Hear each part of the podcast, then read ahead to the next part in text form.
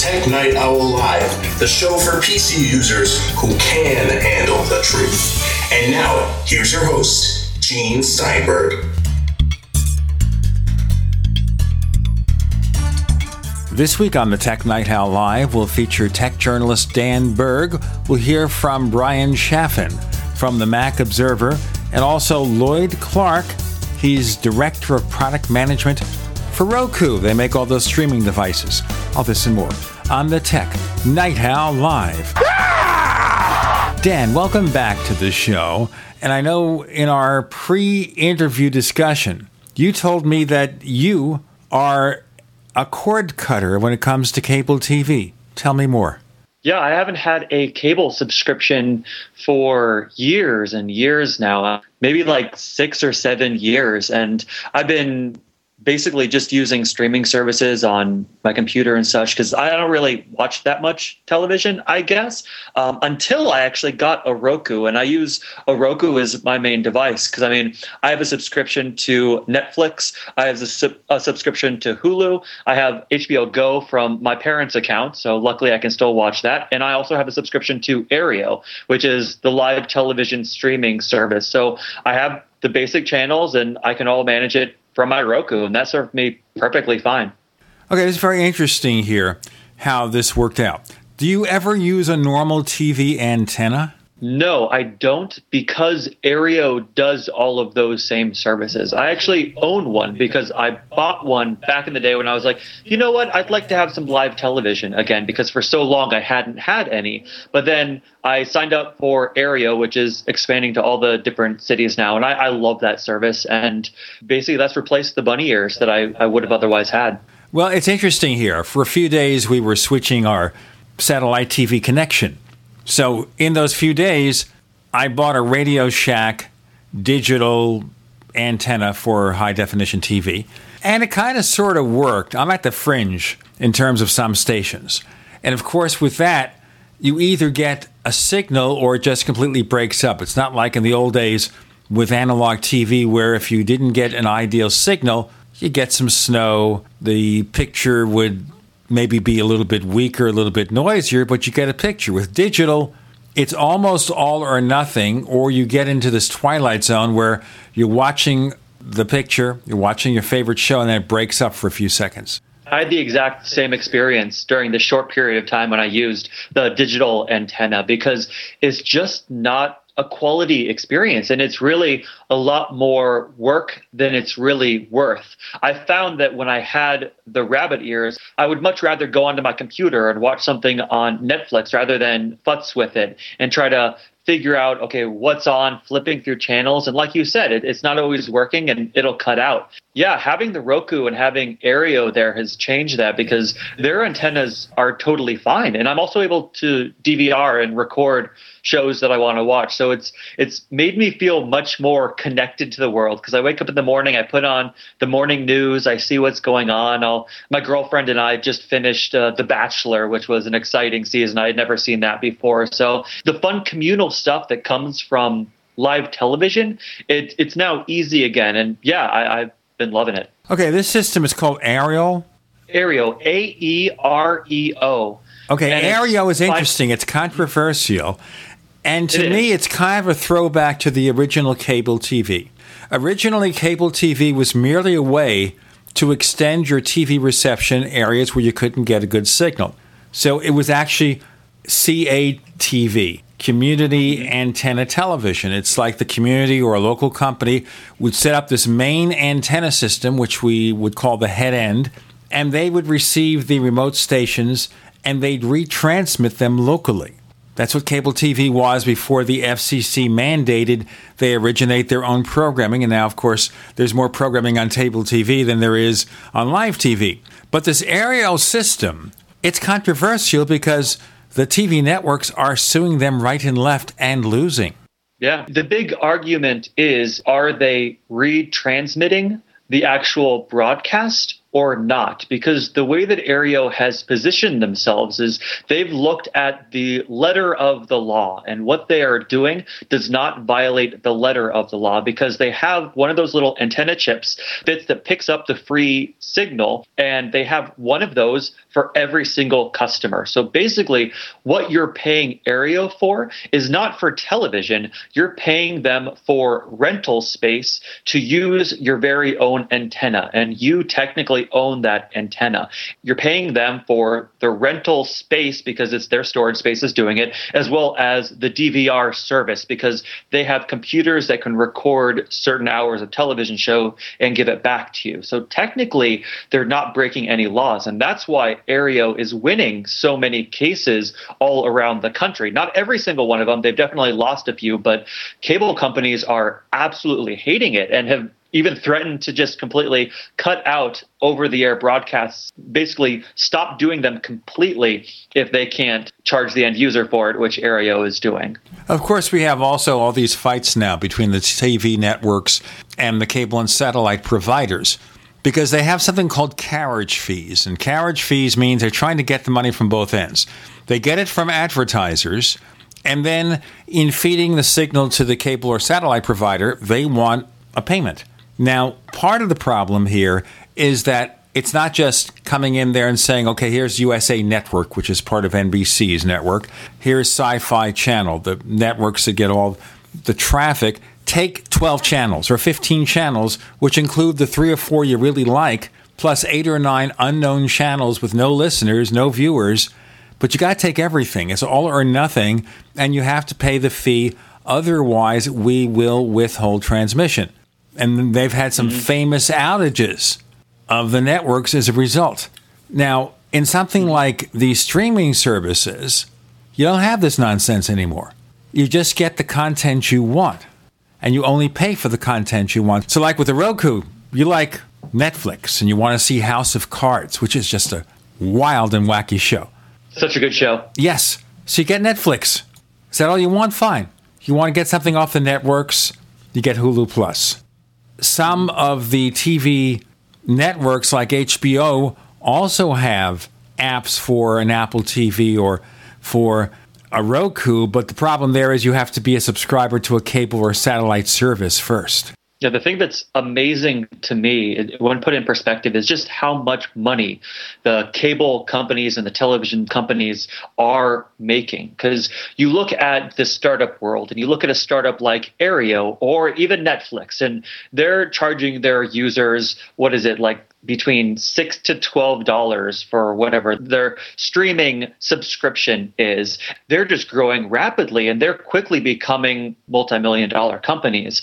But then you look at the cable companies, and putting that in perspective, the cable companies are charging each household, what is it, $65 to $80 per month? They're in almost every single household in America. There's a couple of people cutting the cords like myself, but I'm in the very, very, very small minority. When you're putting it in perspective of the startups that are doing really, really well by gaining these tiny market shares, and then you look at how much the subscribers to Aereo or Netflix are paying versus the cable company and just how many subscribers there are, you kind of begin to see how much money they're taking in and how much power they have and how they don't want this change. It's an exciting time. I think there's a lot of change coming, and I definitely like to support the people that are allowing me to purchase the content that I want rather than paying for stuff I don't want just to get a little couple of things. Now, I noticed that Aereo also includes a cloud-based DVR system, so this way you can record shows for later viewing. But there's also limitation of streaming, which we'll get into in our next segment, and that is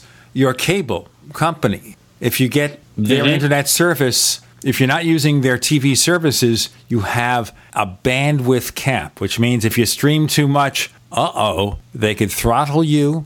They can cut off your service. There are limits, and we want to get into that in our next segment and a lot more.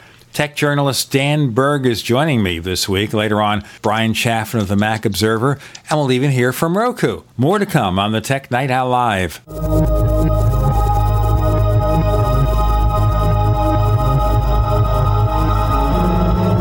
Do you need a website? Well, you can get a great deal on hosting services with Namecheap's legendary coupon code. They're offering substantial hosting discounts on shared hosting, business hosting, VPS hosting, reseller hosting, and even dedicated servers. Namecheap is preferred by millions. It's backed by a money-back guarantee. Use the coupon code LEGENDARY to cash in on the special deal at Namecheap.com, Namecheap.com. First came Attack of the Rockoids, and it was a critically acclaimed success. And now there is The Coming of the Protectors. A former military intelligence man is contacted by a space woman in a dream that turns out to be a nightmare because evil forces on her distant planet are planning to conquer the Earth. This is gripping science fiction of the classic kind.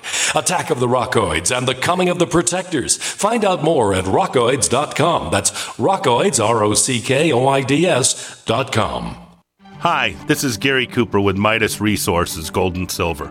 Government shutdown, inept politicians, entitlements, looming Obamacare. The death of the U.S. dollar as a global reserve currency is what nobody wants to acknowledge. We have a debt bubble that cannot be paid and will eventually crash the dollar. If you're concerned about keeping your money, why not consider storing your wealth in gold and silver? Call me, Gary Cooper, at 1-800-686-2237, extension 130. Together, we'll discuss your options of buying gold and silver. Again, the global elite have plans for your money, and it doesn't include you. So call me, Gary Cooper, at 1-800-686-2237, extension 130, and we'll discuss your options of buying precious metals. Also, I can send you information on how you can roll over your IRA or 401k into a precious metal IRA. Again, don't get caught with money in your account when the dollar crashes. Call me, Gary Cooper, at 1-800-686-2237. 37, extension 130. I will never forget the day my son Jeremy told me he hated me and slammed the door in my face. I'm behavioral therapist Janet Lehman. Behavior problems can turn the child you love and your life into a nightmare. That's why my husband James and I created The Total Transformation, the step-by-step program that shows you how to fix the worst behavior problems and get your child to respect and listen to you again. No matter what the behavior, defiance, backtalk, angry outbursts, disrespect, we can help you stop it. Now you can get The Total Transformation for free. All you need to do is get the program and let us know how it works for you. You can keep it forever for free. Limited number of free programs available. Call now, 1-888-912-1595, 1-888-912-1595. That's 1-888-912-1595, 1-888-912-1595. It's that time of year again, and you know what that means. Cold and flu season. But don't worry, HerbalHealer.com has you and your loved ones covered with our safe and natural products. Cold and flu fighters like beta-glucans, olive leaf antiviral capsules, grapefruit seed extract, HHA 4-herb capsules, elderberry power, and respirate. And don't forget about oregacillin for the lungs, normally $34.95, on sale now for only $25. Vitamin D3 120-count soft gels, only $9. Whole body and homeopathic detoxes for the lungs, kidneys, liver, lymph, and brain, normally $26.95, now just $20.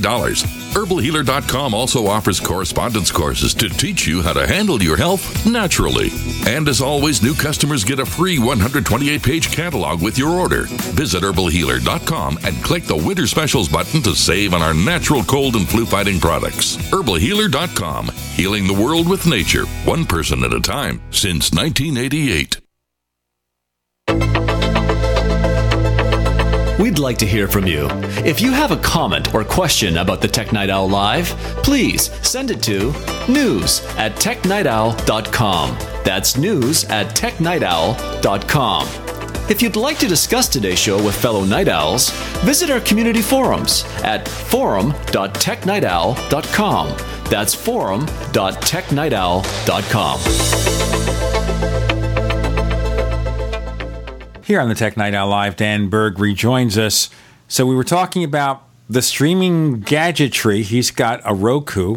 Well, I have an older version, so mine was only like $100. So it's bigger, but yeah, basically the same thing. So the big issue here, when you're streaming content, that reflects against your bandwidth cap. Now, what Netflix is doing to get around that, and they've famously done this, I believe, with Comcast, and that is sign a contract so they bring their servers into the cable room. They give them a bribe, and the cable company won't charge against your bandwidth cap. But the bandwidth cap, if you're watching high-definition TV a few hours a day, you're going to fill that bandwidth cap pretty fast. Well, it's a really, really sticky situation because on one hand, as television watchers are going more and more to streaming, that puts a lot of strain on the internet network because cable television and internet are traditionally two separate things, but now they're kind of melding into one. And so these cable companies are seeing a huge spike in their streaming traffic, and it's putting strain. It's something that they have to change and adapt to prepare to. So one of the options is to create a deal with a service like Netflix, and that's what Comcast and Netflix have done, so that Netflix has a deal with Comcast, giving them money, and in exchange, they are boosting up the speeds for Netflix streaming on Comcast, and it doesn't count as much towards the consumers. At the same time, when you start getting into this sort of a deal, it's kind of going against open internet and net neutrality, because what you're in essence doing is allowing corporately sponsored traffic that is going to be going faster and better for certain users and certain Comcast subscribers. And it no longer is a fair, even trade, because if there's another company that wanted to take on Netflix and they're just a startup starting to build something, they got a streaming service that's starting to gain ground, they don't have the money to make a sort of deal like that Netflix does. And so they won't have the same opportunity to grow and exist in the marketplace. Whereas before deals like this, that was possible because the internet was open and even the little guys could make something and grow big. That's what net neutrality is all about. And supposedly yes, exactly. A court overturned the FCC's efforts at trying a different method. But this is the end run around that, which is the big company can buy preferred access with the cable or satellite provider, and the little guy is left in the lurch.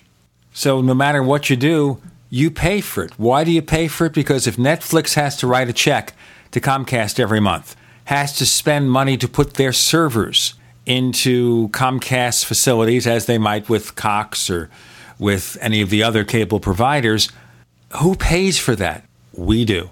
Your subscription rate goes up. Yeah. It's a sticky situation because if you're a consumer that has a subscription to Netflix and you're not actually paying attention to any of this other stuff that's going on, which is a vast number of users, they have their subscriptions, it works, and that's all they know, then you're going to see an improvement. And your life and your observable surroundings, you're like, oh, Netflix is running better. This is great. But in reality, it's setting this precedent that can just have a terrible detrimental effect on the internet as a whole and innovation as a whole on the internet. So it's a sticky situation because you're going to have users seeing and immediately feeling positive benefits, and users respond well to positive benefits. People don't want to really think, unfortunately. And so it's a tough situation that we're finding ourselves in. In the end of the game here, do the cable and satellite companies eventually have to give up the ghost, or do they end up changing their marketing scheme? Right now, it's all about big bundling. You know, you want to watch the 10 stations you want. You've got to get 300 because they're in different tiers. I mean, I ran into the situation with my wife. There's a cable TV network. It's owned, by the way, by NBC Comcast called Clue, C-L-O-O, where they have TV procedurals. So, for example, they'll have NCIS, they'll have Law and Order, things like that. My wife likes to watch that. Unfortunately, we had to get a specific tier from DirecTV to get that as part of the package. So you're kind of forced into paying more than you want. And I guess that scheme works fine for these companies. But at the end of the day, the customer's left out. Will they be forced to go a la carte? I think it's coming. I definitely think all eyes are first going to be on HBO, because right now, in order to get an HBO subscription and to use HBO Go, you need to have a cable subscription. So what people are seeing is that people are sharing their HBO subscriptions. Like I'm currently using my parents' HBO Go login and password in order to get the streaming account. And that is, so many people are doing that. And for HBO, that is lost money. So figure out the math. But Dan, is that technically legal? Is there a restriction against somebody else using your password? If it's a member of your family, I guess they can't say anything. But wouldn't they say, well, you got to live in the same household or something? Well, yeah, they say that. I don't know many people that really do that. They can't verify that.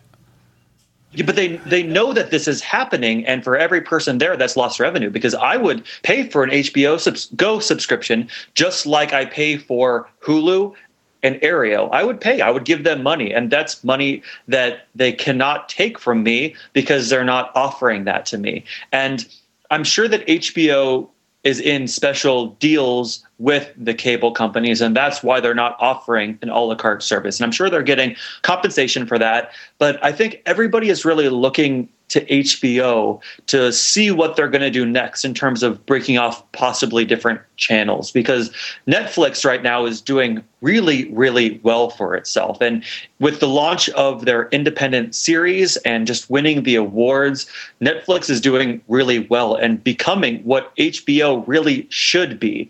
And HBO is really falling behind. So I think everybody's really looking to see what HBO is going to do. And if they're able to successfully break away, I also see other less premium channels being able to do the same. And I think that the hardware and the setup is getting to the point where that's going to be a real possibility in the next, say, 3 to 5 years. The difference being, of course, that with HBO Go, they've got to offer a wider range of selections. Because right now with Netflix, anytime you turn that on, you have a choice of tens of thousands of TV shows and movies. A lot of it's junk, by the way. You have to pay to get your House of Cards. And I think in the next year, they're going to be offering Marvel content like Daredevil, not like the movie with Ben Affleck and Jennifer Garner. I mean, a new Daredevil TV series, other TV series devoted to Marvel comic characters coming to Netflix. And I'm not getting paid by Netflix to do this, by the way. All right. We have Dan Berg, tech journalist. We're talking about breaking the cable cord, but there's a lot more to talk about. I'm Gene Steinberg. You're in the Tech Night Owl Live. We are America's largest independently owned communications network, GCN. Attack of the Rockoids has been well received by critics and readers alike. It's a thrill-a-minute story you'll never forget. A former U.S. military intelligence officer is haunted by intense dreams about a beautiful woman pleading for his help after a terrible battle in outer space. But the dreams turn out to be true and thrust him into a telepathic love affair with a woman whose faraway planet is intent on destroying the Earth. And now the gripping tale continues in The Coming of the Protectors. It's the second book of the Rockoids trilogy, a galaxy-spanning adventure that pits our hapless heroes against powerful, fanatical enemies that threaten the lives of freedom-loving beings everywhere.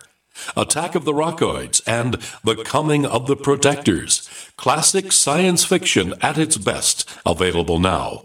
For more details, visit rockoids.com. That's ROCKOIDS.com. For over 5 years, you've been hearing about the Berkey guy, so you may know a few things about him. For example, you are well aware of the superior quality and effectiveness of Berkey water filters and accessories. But did you know the Berkeys have had independent lab tests done to prove just how effective they are? It's true, and he can email you the test results. Just visit GoBerkey.com. You may also know that the Berkey guy has helped tens of thousands of people get better prepared. Now here's something you may not know. GoBerkey.com has amazing specials and deals all the time on a wide variety of survival and preparedness products, most ready to ship same day. Visit the Berkey Guy at GoBerkey.com and be sure to click the red Products on Sale Now button. You can always call toll-free 877-886-3653. Again, that's 877-886-3653. GoBerkey.com, home of the Berkey Guy. This alert just came in. This special announcement is for business owners and leaders of organizations who've been waiting for the right time to build.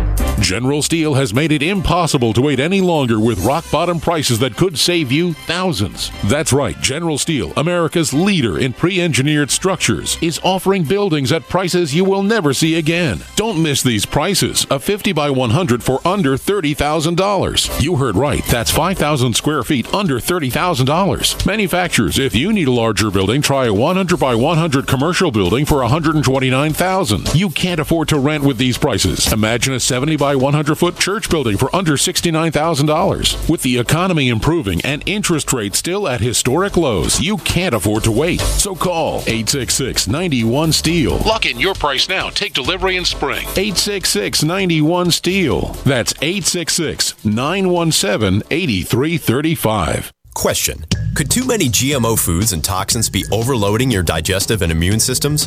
Answer, yes. If you're searching for a powerful detox that's gentle enough to use every day, use Pro EM1 from Terraganics. Pro EM1 is a powerful liquid probiotic that uses good bacteria to suppress pathogens and gently eliminate toxins from your body. A healthy digestive system will cleanse and remove toxins, support weight loss, improve absorption of food nutrients, and aid in controlling yeast and other infections. Pro EM1 is made with only non-GMO and certified organic ingredients, has no preservatives, and is dairy, soy, wheat, and gluten-free. Pro EM1 is the key to your digestive health. Order Pro EM1 Daily Probiotic Cleanse at Terraganics.com, spelled T-E-R-A-G-A-N-I-X.com, or call toll-free 866-369-3678. That's 866-369-3678. Also available through Amazon Prime. Pro EM1 from Terraganics. Life's getting better. Live with Gene Steinberg. It's the Tech Night Owl. Because you never know what's going to happen next.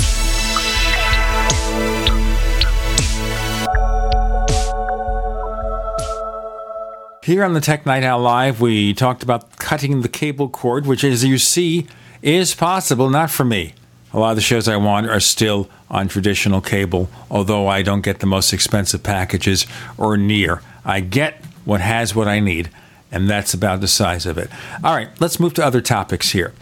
Now, Apple got a lot of criticisms when they released iOS 7. The icons didn't look finished. The artwork was a little bit ragged. The feature set was a bit ragged. Didn't work so well. But now Apple came out this week with iOS 7.1. Now, the news is in the first 48 hours, 12% of iPhones, iPads running iOS 7 had upgraded to the new version. By the time you hear the show, maybe it's going to be 30, 40%. But what did you see? Did you have problems, Dan, with the original iOS 7 release? I had a little problems here and there. The phone restarted itself a couple of times, something that was so prevalent for me that it was really an issue. It's like a spontaneous restart. Yeah, exactly. It would just randomly, I'd get the little Apple symbol and be like, oh, my phone's restarting. That's annoying. And that would happen sometimes. And I had a couple of issues with the fingerprint scanner where it wouldn't recognize my fingers after a while. But after rescanning them the second time, there hasn't been any kind of loss of quality there. So I haven't really had many of the issues, but still iOS 7.1 is a welcome change and a welcome upgrade. Okay, what about iOS 7, other than the spontaneous restarts, kind of really stuck with you? What do you see improved in iOS 7.1 over iOS 7? Forgetting the crashes for a moment, which I see are less with my situation too. Yeah, I mean, the only thing I really notice is the subtle changes in the user interface. And I like all the little changes that they made. But I never really had an issue with iOS 7 and their redesign. I think everybody was kind of just shocked and responding to that shock and all the criticism that they had. But the dialer and making phone calls, a nice little pleasant round like button that they have now, it's great. And yeah, I'm a fan. So basically they smooth out the interface. They made it nicer. it does seem a tad snappier to me. Now, I know people who had the oldest supported platform, the iPhone 4, were kind of upset because it was noticeably slower. Now it seems to be a little snappier. Not quite at the level of iOS 6, but better. So the question I guess people raise about this, is this what Apple should have done 6 months ago, or was iOS 7 so rushed to get out things out on schedule that Apple maybe lost sight of some of the fine-tuning that otherwise would have occurred? I think we always see fine-tuning with everything. I mean, you look at Windows 8, and in one of the next updates, they brought back the start button. And I think that what you do is you release a product, you see how people use it, and then you refine, and then you release a 0.1. And I think that's exactly what Apple did. So to say that this is what Apple should have held off for and waited for, I think kind of misses the point, because Apple just released iOS 7 and completely redesigned their user interface in a very short time. I think that what we're seeing is just incremental improvements. And I don't think that any of the changes are really so extreme that they are showing a complete reversal of what Apple was trying to say or do with iOS 7. I think iOS 7.1 is more a refinement, and I think that updates are always refinements. So I don't see it as something that is Apple turning its back on any decisions that it's made in the past or with iOS 7. But do you think at all maybe things were a little bit rushed for the original release? Because it looks like, you know, if we look at the public posture on this, you have Jonathan Ive getting the assignment in the fall of 2012 to take over software design. And iOS 7 is launched at the WWDC. It comes out in September. So maybe Apple had 11 months to do a lot of work on this. Maybe they had to change direction somewhat, which is maybe why some things got a little bit ragged. I guess it would really depend on your definition of rushed and whether you think the final product was rushed. The fact that iOS 7.1 only has subtle changes makes me feel that iOS 7 wasn't as rushed as the press made it feel. Because yes, there was tight deadlines, and Johnny Ive got the assignment possibly later than traditionally Apple will assign projects. But the changes weren't that extreme. There's a few subtle user interface changes, but it's not like they went back and redesigned all of their icons, which was just something that the press absolutely jumped on. The main issues that people were having were some restarts and some issues with the fingerprint scanner. And for software that is on as many phones as the iPhone really has in circulation and in public, and running on so much hardware. It's not just the 5S, it's the 5, it's the 4S, it's all the way back to the 4. Just to have those be the real issues, and when they release a major update and have it be such subtle changes, I really don't think that Apple was rushed in iOS 7, because it's just the update doesn't express that they apologized for what they did before or that they really had any issues with it. It merely fixes the normal range of problems that occur with a new OS release. Let me ask you here something. The SSL bug, which of course you heard about, where on a Friday, I think, we see Apple releases this update for iOS 6 and 7 to fix the so-called go-to-fail bug, which is apparently due to a glitch in the SSL authentication. So when you make a secure connection, say, to a commerce site or maybe by your email, it establishes an SSL secured connection. But in this particular case, Apple screwed up with the code. I think it was an extra line of code or something. You know, really one of these dumb little things that you don't see.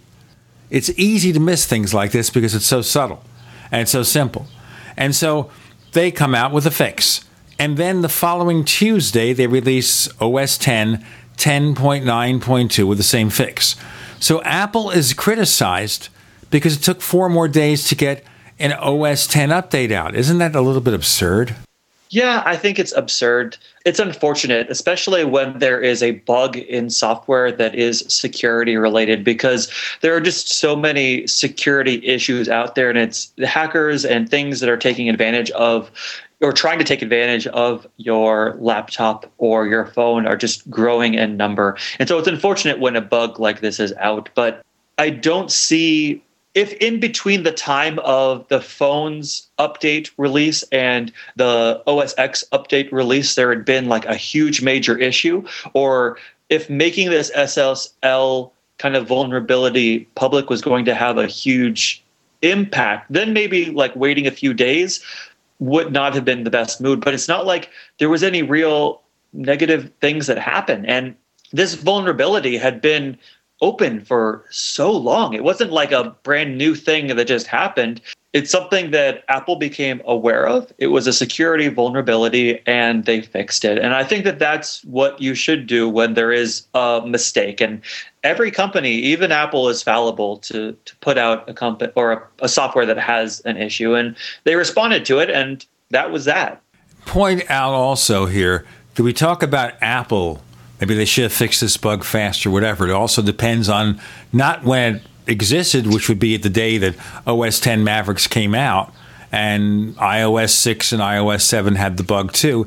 It is, when did Apple discover it? When did they know this bug existed? And then how long did they take to release an update? And it doesn't happen overnight. Even if it's one line of code, you got to test it. You got to make sure it works. You got to make sure the installers work, that something else isn't broken, because in taking out the line of code, maybe you took out something else. You took out one symbol that could totally wreck something else. It's not that easy. Dan Berg will tell you why. More to come on the Tech Night Owl Live.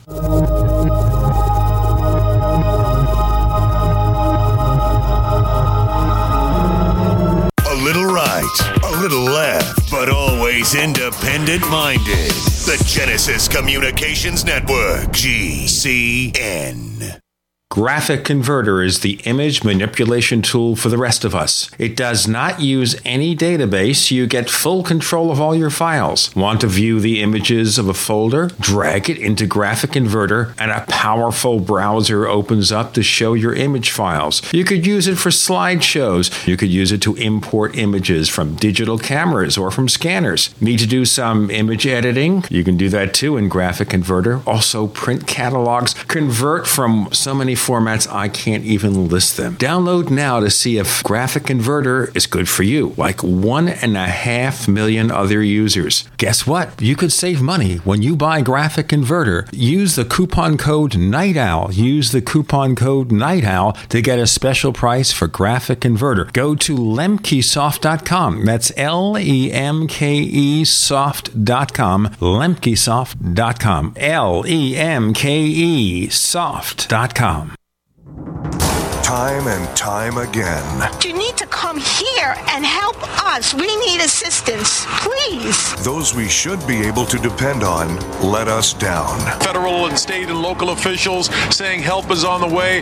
Well, the folks here in Bell Harbor say, show me. Don't depend on the government to save you. Take action now so that you're prepared for the next disaster with MyPatriotSupply.com. Get the best prices on storable food, non-GMO seeds, water filtration devices, home canning equipment, survival and self-reliance books, and more at MyPatriotSupply.com. Call 866-229-0927. We are hurting down here, and we need help immediately. Before it's time to survive, it's time to prepare.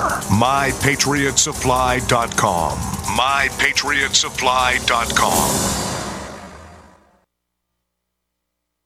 We live in a complicated society. Stressful issues are always popping up. Have you ever been treated unfairly by someone? Have you ever been overcharged for a repair? Have you ever signed a contract or a document? Worried about identity theft? How many times have you been in those unique situations where you just wanted to call an attorney to find out if you're right or wrong, or what your legal rights are? But every time you think about calling an attorney, what do you think about first?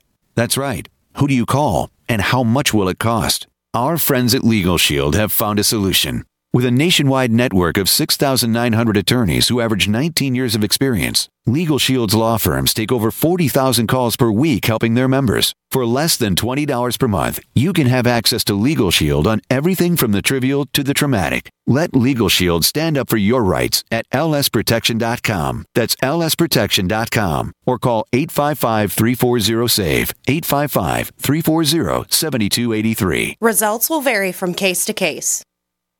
Hi, my name is Scott Fuchs, teacher and rowing coach for over 14 years. I was sluggish, overweight, on prescription drugs, and only 30-something. Fortunately, I was referred to Dr. Z, and happy to say Dr. Z's all-natural protocols over a consistent course resolved my health issues. I'm in the best shape of my life, and most importantly, on zero medications. I'm Dr. Zdanowski, author of Evology, trained as a primary care physician, surgical manipulation under anesthesia, expert in nutrition, diet, weight loss, immune system, and I specialize in chiropractic. My 15 years of professional experience has taught me the four keys to vibrant health: a balanced musculoskeletal system, an integrated nervous system, a flowing lymphatic system, and a body filled with over 90 essential nutrients. This has been a secret too long. Actualize your potential, reverse disease. Call me, Dr. Z. 201-945-1177, 201-945-1177, evolyourself.com.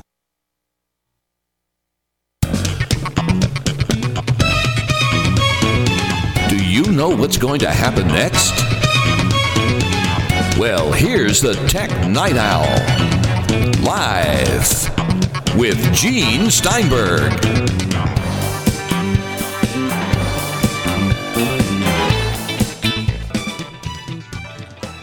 Now, this is interesting here. We're talking about Apple fixing the SSL go-to-fail bug in OS X and iOS 6 and 7. But then, I don't know if you remember this, Dan. We can go over it if you don't. There was a comment made by the guy who heads the Android division of Google. I think this was at the Mobile World Conference in Barcelona, Spain. And he says, when asked about security, it's about freedom. You heard this comment, right? Yeah, I did. Okay. So I kept wondering, okay, freedom for what? Freedom to get malware?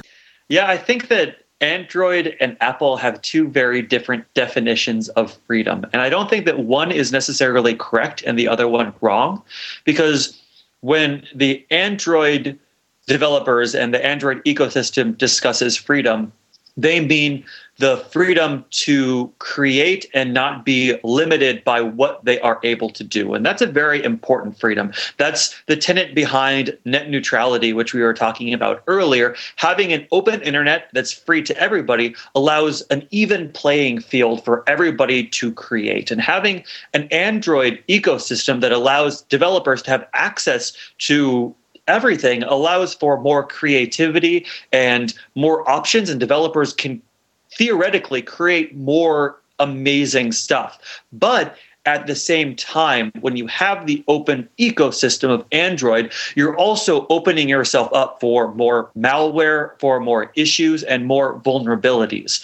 By the definition of Apple, because I think Apple would say that their system is also very free, but their freedom means that if you want to do something, it just works. You don't have to go through a bunch of different applications to find something that works. If you download something from the App Store, you open it up and it's going to do what it says it's going to do. It might be a terrible application because that happens and Apple has no control over that, but it's not going to break your system and it's not going to spy on you. And you don't have to worry about the same things that you might have to through unvetted apps for Android. So they're both free ecosystems, but it's just a different definition of how they want their users to interact and use. Like the freedom is in the mind, basically. The other problem with Android is you have known security problems that have existed for a while, but Google has no reliable method of pushing the fixes to the end user. They have to first go to the handset maker. The handset maker then has to deal with the carrier, and the carrier is the one who sends out those updates. So you have situations here where the largest number of Android users are using older operating systems. They're never being patched. and the only protection is to get security software. I mean, there are definitely downsides to being so open and allowing for all of the hardware that they do, because we were talking earlier about Apple and the update of the security SSL update and 7.1 adoption, how those numbers are already huge and they're likely growing even today. Android just doesn't have that same luxury. And I know that plenty of my friends that use Android are so happy to give up having updates just for the fact that they can modify their lock screen, and they can look at their lock screen and see emails rather than just the time, which is an iOS device. And they're willing to trade having updates for these security vulnerabilities for the freedom to do what they want on their device. And really, that's a value judgment by the individual, and both have their own merits. For sure, myself, but you can see your emails on your lock screen if you select that option. Well, the notifications, like you can't do widgets. That's really what I mean. You can't do the widgets in the same way that Android does. Okay, so it's all a matter of there may be features that some people care about, like widgets, which I don't, because I've tried them, and it doesn't matter to me. There may be a few features that you like in Android, but you have to make that value judgment. And that value judgment is having that feature more important than having a secure platform and a predictable platform. Make your decision. Yeah, that's exactly the decision. And there's no real wrong answer, because both of these have a market and people use both. But one of the obvious downsides, and I think that this is what a lot of Android users, why they don't necessarily like Apple or they'll fight against Apple, is because having a device that simply works is seen as having a premium device, because you turn on your device and it just works. You don't have to worry about it as much. But that's completely contradictory to Android users in the mind, because that's also associated with not having the freedom to actually do what you want. So the fact that Apple is positioning itself in the market as a premium device is terrible, because it can't do as much. And that's why there's really this battle between the two kind of handsets and the two different mentalities, because simply because Apple works, it's premium. And that's just the way that it is in the market. And that kind of sucks for people that want to have the freedom to change their device around. And suddenly they're being told that they have a less premium device. But, you know, I think the people who care about that amount to a small, small minority of users of Android. I think a lot of times people will buy an Android or any smartphone because the salesperson at the carrier is getting a spiff. He's being bribed to sell you the Samsung and not the Apple. And that's why they buy it. They want something free. Give me something free with a big screen. Oh, this has a bigger screen. I'll buy that. There isn't that fine-tuned value judgment you're giving it, because that's true if we live in this little tech bubble. In the tech bubble, you have power users who want this infinite way to customize. And so they'll put up with the security lapses, and maybe the applications aren't quite as secure or work as well, to have that freedom with an Android device. You have other people who say, you know what? I didn't buy a smartphone to play games with it. I just want to make and receive phone calls. I want to go online. I want to run my apps. I want to check my email. I don't care about that nonsense. And I think the vast majority of people fit into that category.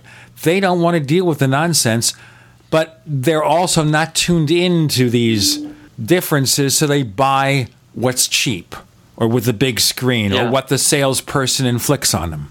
Yeah, and I think that's very true and very important, because I think your average person that's going out to buy a phone wants something that's free, and the price is the most important thing. But in terms of Apple positioning itself as the premium product, if somebody goes into the store to buy a phone and they just want the free, that person is always going to observe that the iPhone costs money. And I mean, you can get the older one, like years old, but the iPhone is a phone that costs money, whereas Android you can get for less. And I think that simple fact positions Android as a less premium device. Even though there are Android phones that are priced the same or higher than the iPhone, but where Android succeeds the most is in the lower price arena, the area where Apple won't play because there are no profits. And that takes us, by the way, to one more topic we'll get to in this episode with Dan Berg, and that is Microsoft's dilemma. And Microsoft here is obviously in a very unaccustomed spot. In the mobile phone arena, Windows Phone is a distant third. I guess it's more than BlackBerry now, because BlackBerry continues to sink. So poor BlackBerry. Yeah, so you have Android, you have iPhone, except in the U.S. where the share of the iPhone tends to be higher than other countries. But you then have Windows Phone. And this is not to say that Windows Phone is a bad OS, because we know Android is very much in the mold of iOS. And so Apple and Android and the various makers such as Samsung, you're getting devices that have resemblances to one another and how you interact with them. Windows Phone is a very different operating system. It has the tiles like you do, of course, with Windows 8 on the desktop. But Microsoft has gone nowhere. There's a story this week that Microsoft is willing to forego fees for Windows Phone licensing, I guess to build market share. Is that the purpose? Oh, I'm sure that's the purpose. I mean, giving away your operating system for free is a way to get people onto your platform, and it can be very effective. That's what Apple did initially with the iPod and the iPhone, and people still had their Windows computers, but slowly and surely they were getting into Apple's ecosystem, and then Apple was able to take over because people started liking their Apple devices and then buying Apple computers. And I think that when you are the underdog, as Apple once was back in the day, you have to do things to gain market share. And I definitely see this and giving away the operating system as a way to do that. Let's break it here and we'll get into that. We have Dan Berg joining us. I'm Gene Steinberg. You're in the Tech Night Owl Live.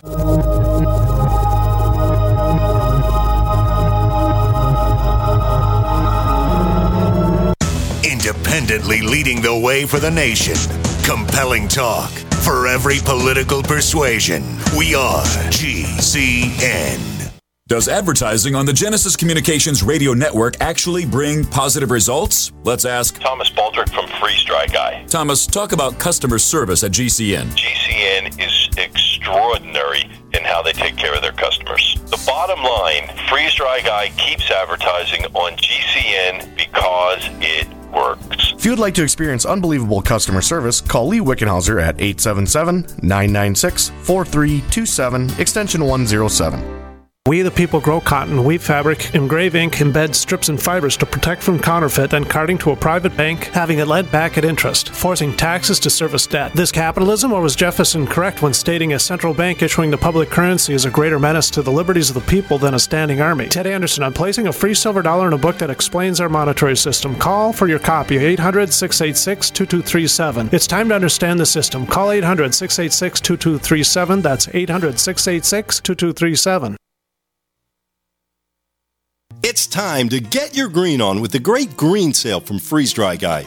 Now through St. Patrick's Day, March 17th, cases of delicious freeze-dried vegetables, green beans, and green peas are now on sale at veteran-owned freezedryguy.com. You don't need to be Irish to feel like you have pots of gold with a healthy supply of these delicious, nutritious green vegetables. They're perfect for your emergency preparedness needs or outdoor activities from camping to RV travel. Green beans and green peas. Easy to prepare, easy to enjoy, and now easier than ever to buy. How about some green backs in your wallet or purse just for ordering? Act now, and Freeze Dry Guy will give you $25 in survival bucks for every case you purchase by St. Patty's Day. So get your green on now, veggie lovers. Call 866-404-3663, 866-404-FOOD, or log on to freezedryguy.com, freezedryguy.com. Welcome back to the Tech Night Owl Live, where you never know what's going to happen next. And now, here's Gene Steinberg.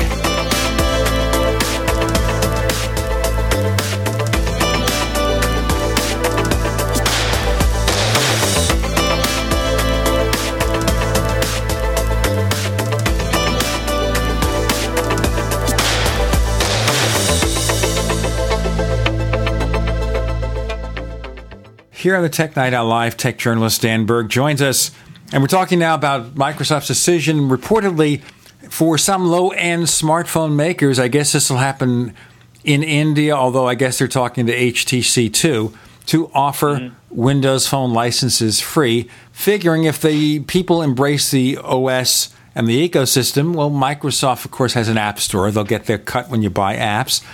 And maybe you'll buy more premium Windows Phone devices next time where Microsoft is getting the money. So they're sacrificing upfront profits. I gather they're also going to do that with Windows 8 licensing for cheap PCs, where they'll cut the price to like $15 per device as opposed to like $50. Now you think, what's the price for Windows 8? It's like $199 for the Pro version. But if you're an OEM, if you're a computer maker, you pay $50. Now it's going to be $15. The problem here is, if you cheapen the product that way, do you really gain enough market share to make up the difference? Or do you just end up with a situation where you've cheapened the product without a gain? That's the question. And I don't think that there is a good answer to that, because it can go either way. I think that Microsoft is trying to position itself, obviously, to compete with Android rather than the iPhone. Because as I was saying, the iPhone is a more kind of, it's positioned itself as a premium device. And with that comes cost. And what Microsoft is trying to do is gain market share, and it's doing that by giving it away for free to certain people, just like Android does. And as a result, you're going to see the inexpensive phones that run Windows Phone, and that's going to become more prevalent. But as people have these devices, if they like it and the user experience is there, and I honestly think the user experience of Windows Phone is better than Android. If only Windows Phone had the apps, which it doesn't yet. But the user experience is fantastic. And I think that if they can get that in the hands of more people, that's going to encourage app developers to build more applications. And then the entire ecosystem can grow. And I think the product, the OS of Windows Phone is great, that it can support rising up from the ashes, as they say, to become number two, surpass Android eventually. That's the possibility. That's the goal. But I definitely think that the potential is there, and we'll just have to see how this works. Well, the key here is how many of the handset makers embrace them, because right now, when it comes to Android, the only company really making money from smartphones other than Apple is Samsung. And Samsung, if they want to switch from Android, it's going to be to Tizen. Tizen is this alternate operating system, also based on Linux, worked on with Intel and other companies. As a matter of fact, I don't know if you heard this, Dan, over at the Mobile World event in Barcelona, stuck in an out-of-the-way booth was a Samsung smartphone or two, looking like a standard Galaxy phone with an OS resembling Android, but really being Tizen. I had heard about this. I didn't actually see it or anything, but I had heard. All right. So it looks to me like Samsung would love to create their own ecosystem, their own app store, get money from every single angle. And if they could ditch Android tomorrow, they'd be only too happy to do it. Yes. And I think that that is a very, like, that it makes sense that they would want that. The reason being is they could make a phone that has just an amazing amount of power in it, just the most powerful phone that's ever existed. And when it runs Android, it might not run that well. And I've seen that with phones that I've used, and like flipping through the screens just doesn't feel quite as seamless as, say, it does on my iPhone. Part of the reason is that with Android, it's kind of like you're running it on a middle layer based on Java. So Consider running a Java app on your Mac. It's not a native OS X app. There's this overhead. And because of this overhead, it never runs as fast or as efficient. So Android has this problem built in, which is why a lot of these Android phones have superpower processors, because they're using brute force to make up for OS inefficiencies. So if Tizen is a more direct approach, where you don't have the middle layer, inherently it could be faster. Yeah, exactly.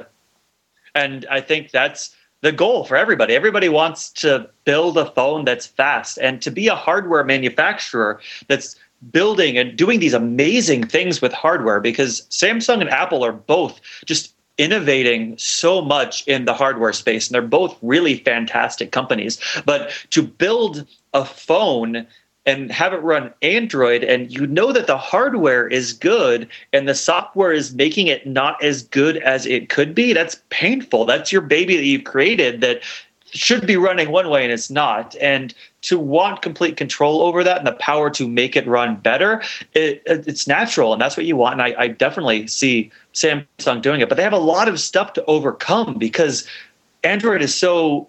it's just everywhere, and there's so many apps and so many people are using it and so many people love it that it would be it's a tough mountain to climb. You know, I think what Samsung would do or could do, Samsung is notorious about spending money, excessive amounts of money for promotion. They'll even go to a company like CNET. If they run a favorable review of a Samsung product, they'll buy advertising around it. And there have been some complaints over CNET accepting that money, but you get the point. They will be very aggressive about giving spiffs to salespeople. So would it be out of the question for Samsung to go to the major Android app developers and say, look, you make a Tizen version, we'll subsidize you. We'll give you whatever it costs you to do it, and we'll give you maybe a 10% premium or something to get you onto our platform. And if they do that with enough major developers, it becomes credible. Well, that's definitely a tactic that OS people or OS makers do to try to get developers onto their system, offering incentives, offering rewards and things like that. It's really up to the developers whether they actually do that. Because if you're a developer developing for a new operating system, you usually, and it's not always the case, but you got to like the operating system because you're going to be using it. If it's your passion, if it's your operating system that's always in your pocket, your motivation for creating your app on that operating system is so much higher. Yeah, so, but if they're giving you a check to bring it to another operating system saying, hey, it costs you $10,000 to build this app, we'll give you $20,000, and we'll give you 10% above the top for every sale, and we'll give you an advance on sales. Here's another check. I mean, Windows Phone does that.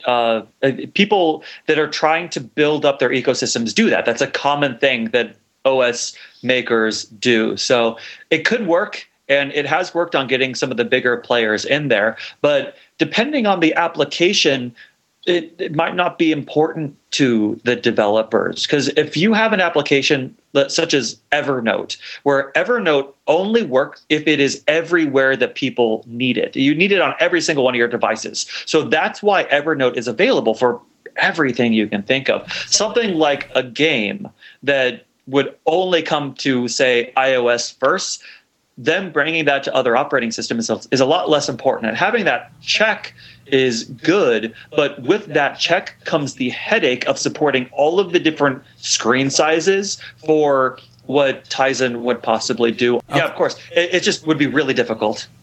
Dan Berg, can we find more information about you online? You sure can. I run the website novicenolonger.com, and I help people build apps and such. Coming up next on the Tech Night Owl Live, we'll be featuring Brian Chaffin. He's from the Mac Observer, and we have a long agenda of things to talk about. Some of the stuff that we've been discussing with Dan Berg, he'll also be addressing in his own inimitable fashion. And later on, we'll be talking to Lloyd Clark. Lloyd is from Roku. Those are the guys who make all those video streaming devices. And that's going to be real fascinating because we'll learn about their products, what they have under development, and also about cable cord cutting. Dan Berg, thanks for joining us on the Tech Night Owl Live. Thanks for having me.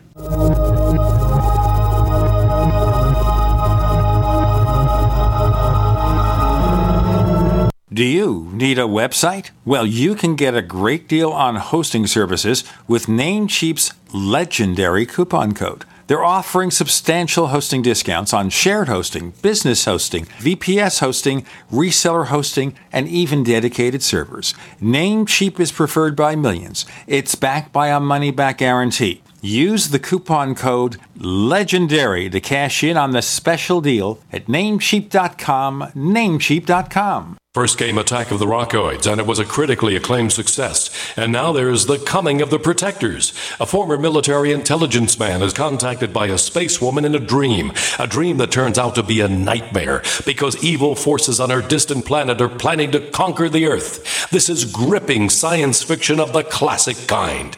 Attack of the Rockoids and The Coming of the Protectors. Find out more at rockoids.com. That's rockoids, ROCKOIDS.com. Amanda Bosold here from Midas Resources. Today, March 14th, 2014, gold opened at $1387.50. A 1-ounce gold coin can be purchased for $1437.37, $718.68 for a half ounce, or $359.34 for a quarter ounce. Again, that's $1437.37, $718.68, and $359.34.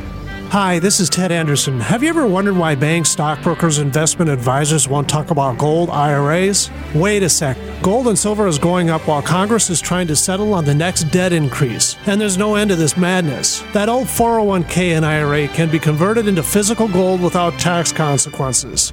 I explained this in my book, 10 Reasons to Buy Gold. Don't let time slip away. Call for your free copy today, 800-686-2237. Get away from that Washington spin and get honest answers about gold. 800-686-2237. The book is free. 800-686-2237.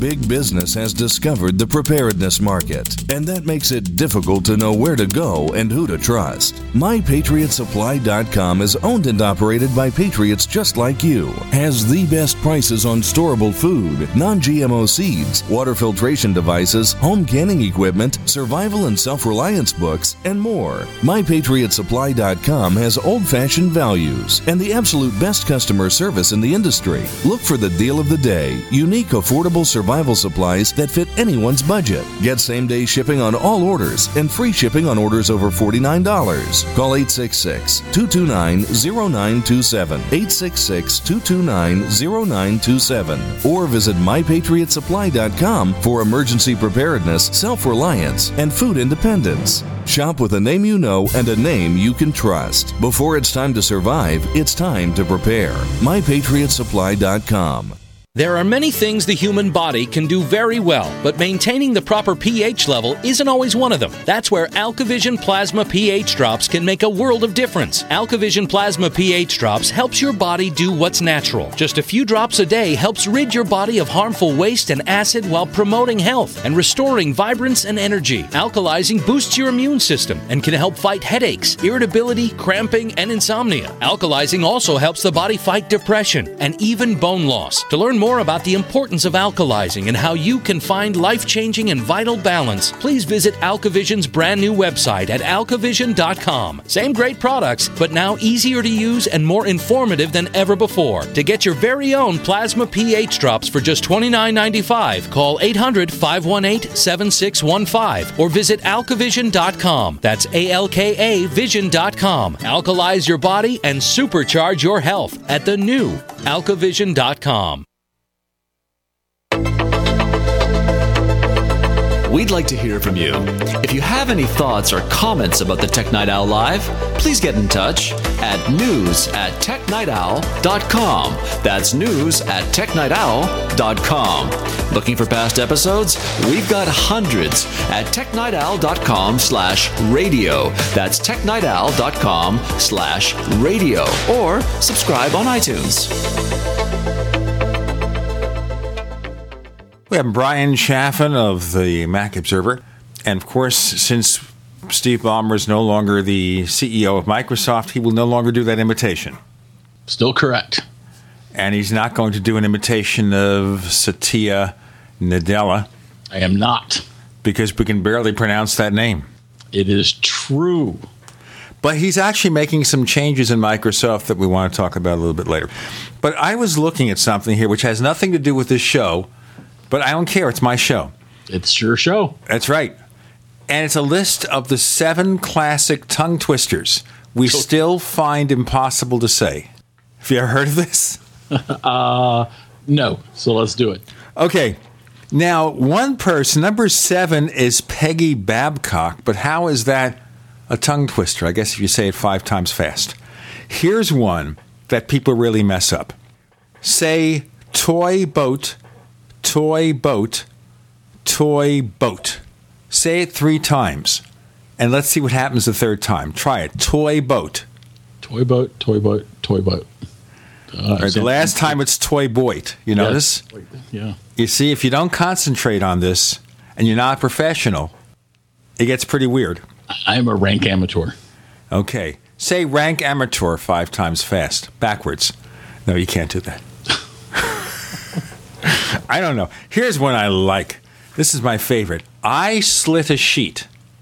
A sheet I slit. Upon the slitted sheet I sit. Forget about it. I'm thinking that one could land us in trouble with the FCC. Well, no, because it's the right words. But if you screw them up, I could see where we can get into problems. Yeah. Oh, yeah. Actually, I should do someday with you the Jerry Lewis announcer's test. Do you remember what that was? No. You know, where he says one hen, two ducks, one hen, two ducks, three squawking geese, etc. And you have to repeat after him. Huh. Haven't done that one. All right. Next time. I'm not ready for that right now. All right. I'm ready for cutting cords, okay? Okay. A little bit later on the show, we're going to have a product manager over from Roku. And in our previous segment, we had a guy who's younger than you, I'm sure, Dan Berg, who cut his cable cord like 7 or 8 years ago. So he no longer has a cable TV connection, and he works around it. He has this Aereo, which is this one that provides these antennas for you, and you get your TV reception. They've got a cloud-based DVR, and all the TV companies are suing them. Okay. Okay. And he has Netflix, and he has Hulu Plus, and he has a Roku, so he gets all his content. Sure. All right. Now, every hour, every day, I hear offers for DirecTV, and I hear offers for Dish Network, and they all have these great deals. For the first year, you pay $30 a month or something for service, and that goes up to $125 or something. The key is to get you to sign up. Right. Okay. So the question I have is, do you have cable TV? Have you tried to cut the cord? Well, I have not tried to cut the cord. I have DirecTV, personally. I watch TV in a way that is not conducive to cord cutting. And that way is that I often have TV on in the background while I'm working. And when I'm, quote-unquote, watching TV in this fashion, first of all, I don't watch shows that I care about this way. I just, I like to have, like the science shows, the stuff that's on History Channel, all the crazy, goofy stuff on History 2, H2, stuff on Discovery Channel, stuff on the Science Channel. Well, I have those shows on in the background, and cord cutting would not be conducive to that part of my workflow. So from that standpoint, cord cutting is not an option for me, and it's not an option for anyone else that just likes to have TV on. Cord cutting is a great option, I think, for anyone who is interested in specific shows and is willing to watch those shows when they eventually come to a service like Netflix or Amazon or any other ways that you can get stuff through Roku or any of the other competing devices, or if you're willing to pay for them through the iTunes store. It's there are a lot of people who can cord cut, but I think that there's a lot of people who are not ready to cord cut. As you say, it's partly the content. If you're into event shows, sporting events, regular commercial TV, even the cable networks, you want to see it now. Mm-hmm. You don't want to wait a week from now. Or maybe you want to see it tomorrow night or something. You'll run your DVR. Then you're a candidate for traditional cable or satellite. If you're willing to do the workarounds or limit your content to stuff they have. Or maybe you only care about Netflix because you want to watch House of Cards. But then what if you want to watch the news of the day? Do you depend on the internet? Do you want to watch CBS, Evening News, NBC, or CNN, or one of the cable news networks? Suddenly, cutting the cable cord isn't as easy. I guess, of course, if you live near a lot of TV stations, you just buy a traditional antenna for $15 or $20. I don't think cord cutters are doing too much of that. I think cord cutters are pretty much living on the internet. And there are certainly a lot of people who consume their news through video snippets, and through reading. And again, those people are going to be quite well served by the growing number of options that are available through the internet. But if you just like to have the TV on, if you just like to flip through channels, cord cutting doesn't offer that sort of thing. And you know, that's probably a generational thing. Younger people don't do it. I think my son is the kind of person who has no interest in traditional cable or satellite TV. He's the cord cutter type. Sure. As you say, a generational difference. But that also creates a problem for the networks because they see their viewers skewing older. Well, not only that, they're making so much money from the status quo that they're trying to bury their head in the sand. They don't want to give a company like Apple, for instance, the opportunity to take their viewers into the mid-teens. I don't even know how to say that, but to bring their viewers into the future because they know that they're going to lose control of that customer experience to Apple. And so they're putting their heads in their sand. They just want to perpetuate a business model that is becoming less and less relevant, especially to younger people. I don't think my choice of the way I watch TV is necessarily representative of the way most people are watching TV. Well, I think if you're younger, you probably have music on in the background. And if you have anything at all, it's going to be some kind of radio. Now, I tend to have talk shows on. Pandora. Okay, Pandora. That's a radio substitute in a different way. Yeah, fair enough. Of course, you have iTunes Radio, you have Spotify. They all do very well, Pandora being the million-pound gorilla. But we get the point that you basically specify the kind of stuff you listen to, and it creates radio stations. It's not like in the old days you want the rock station, it's here, and then the rock station subdivided into the soft rock and the hard rock, and then to classic rock, and then to classic vinyl. We didn't have that. What we do have is Brian Chaffin of the Mac Observer at macobserver.com. I'm Gene Steinberg. You're in the Tech Night Owl Live.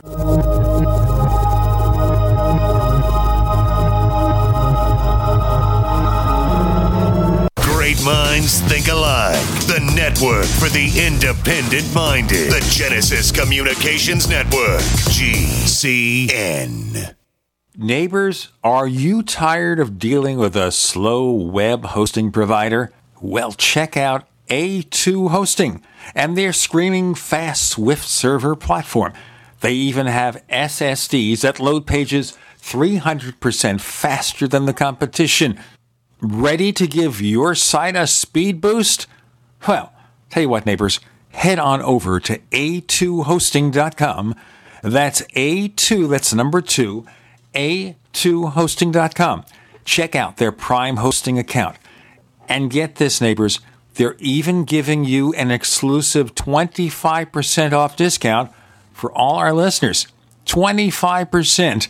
And remember, their Guru Crew support team is standing by 24/7, 365 days a year to answer any of your questions. Now, to get the discount, use the coupon code GENE when you check out. Great news, pure water lovers.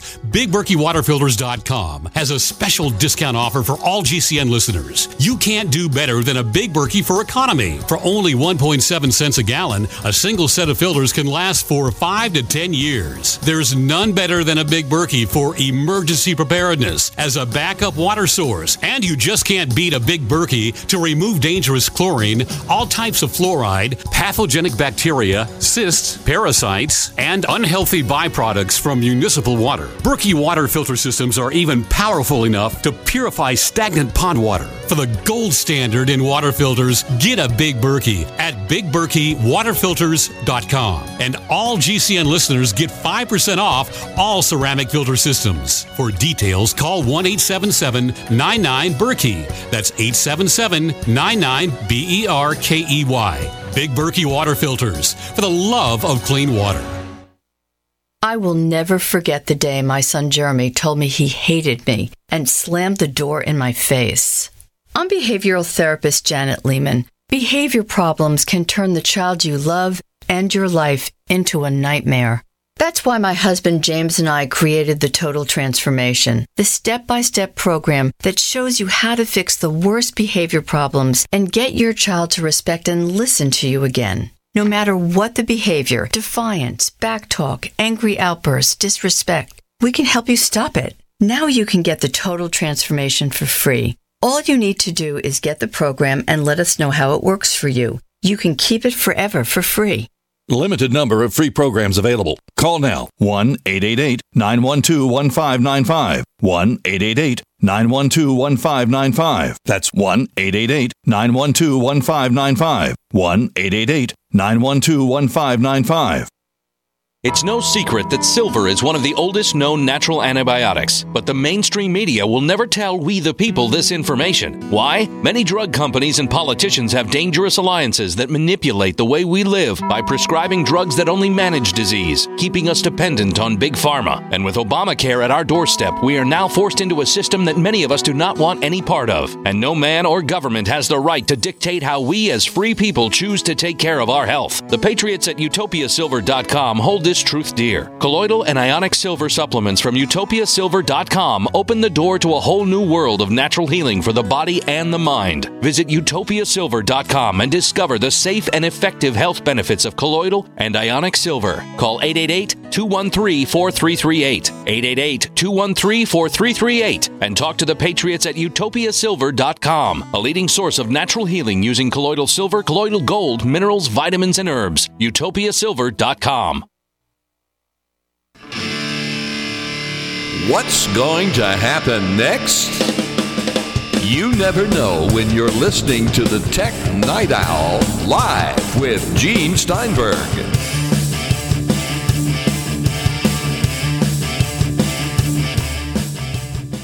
Of course, the next question when we get to cable cord cutting is, what is Apple's miraculous TV living room solution? Well, you know, it's if we listen to some of Apple's competitors, it's nothing new because they've been doing it forever, even though, of course, we don't actually know what it is. If you listen to the Apple haters, it's not going to be anything that anyone wants in the first place. And if you listen to the industry people, it's not anything that they're interested in letting Apple do. So I don't know where we're going to end up going with that. I don't know if Apple's going to get that opportunity to bring it to market because everybody's sticking their heads in the sand. At least in the music industry, they were faced with a problem, that problem being piracy. And Apple walked in there and said, here's our solution. And it pretty well worked. I mean, things have changed now. Digital music sales are down. More and more people listening to services like Pandora, Spotify, etc., iTunes Radio. I'm not. I still like the disc jockey. I still like someone who's knowledgeable about the music presenting it. I still like to be surprised. I still like event television, but I'm skewing older. So it's not about me anyway. He agrees with me, by the way, you notice. I do. I have to include my myself on the... Well, I don't know. I say that. When I'm in the car, I listen to NPR. I'm one of those guys. I run satellite radio. I sometimes do that. I tend to listen. If I'm going to listen to music, it tends to be either an album that I want to hear or it'll be a playlist that I've put together. On Sirius XM, for example, they have stations for 60s music, 70s music, 80s music, a classic rock, a deep track station, classic vinyl. Those are the six I run. Mm-hmm. Okay. With all that, I get most of the music that I like. So I keep it that way. Sure. If I'm not lazy, I'll plug in my iPhone and run something from my iTunes tracks. Now, that's another interesting thing here. Do we see any of that changing with this new CarPlay? To me, CarPlay is just an expanded version of what you already could do. I mean, if you set up your system with the car, with Bluetooth, and it works with the phone, to some degree you could already pipe the music into your car. Yeah, it's just an easier way. It's a slightly easier or somewhat easier way, but doesn't replace the car's own infotainment system. For some people it will. For some people they'll be going strictly through their iPhone or iPad to get their music. But for other people, I think they'll continue to listen to some version of the radio, especially the folks like me who listen to NPR. And you have to remember to plug in your iPhone. It works with an iPhone 5, 5S, 5C with the Lightning connector. It doesn't even work wirelessly. You have to plug it in to enable this capability. So if you forget to bring your phone with you, CarPlay means nothing. Right. It also, talk radio fans won't be affected all that much. Good. We've just added some stations, by the way. Congratulations. Tech Night Owl. Thank you. We added 6 new stations, including one in Worcester, Massachusetts, some in Illinois. I have to get the list out, and I'll read them on the air. But we welcome all the new stations, and we're happy they're listening to us. And we're going to be also on the IRN Internet Radio Network, in addition to GCN, in the very near future. I think they're working out the logistics like that. But we get back to Apple and all the stuff they're doing. So I guess the last question to ask about this would be, what are the new product categories that Apple is going to enter? CarPlay isn't the thing that Tim Cook was promising. Yeah. All that is AirPlay for the car. Well, it's a little more than that. But it's the same idea. Yeah, it's a little more than that. I think it's actually a pretty big deal. You know, I've got a 2011 Chevy. No, it's a 2012 model Chevy that has really, really good iPhone integration. At least, for a car, it actually has its quirks. What I've seen of CarPlay, I think, will be a significant improvement in managing one's, especially one's music and incoming text messages, that sort of thing. I think it's a bigger deal than just being a better AirPlay. Well, of course, but you have to buy a new car to get it. There may be aftermarket systems, but there'll be things that replace your car's head, which is not what you think it is. It's the radio. So if you replace your radio with a Pioneer or something, perhaps you get one with CarPlay. But if you don't buy a new car otherwise, it won't be there. So I have a Kia.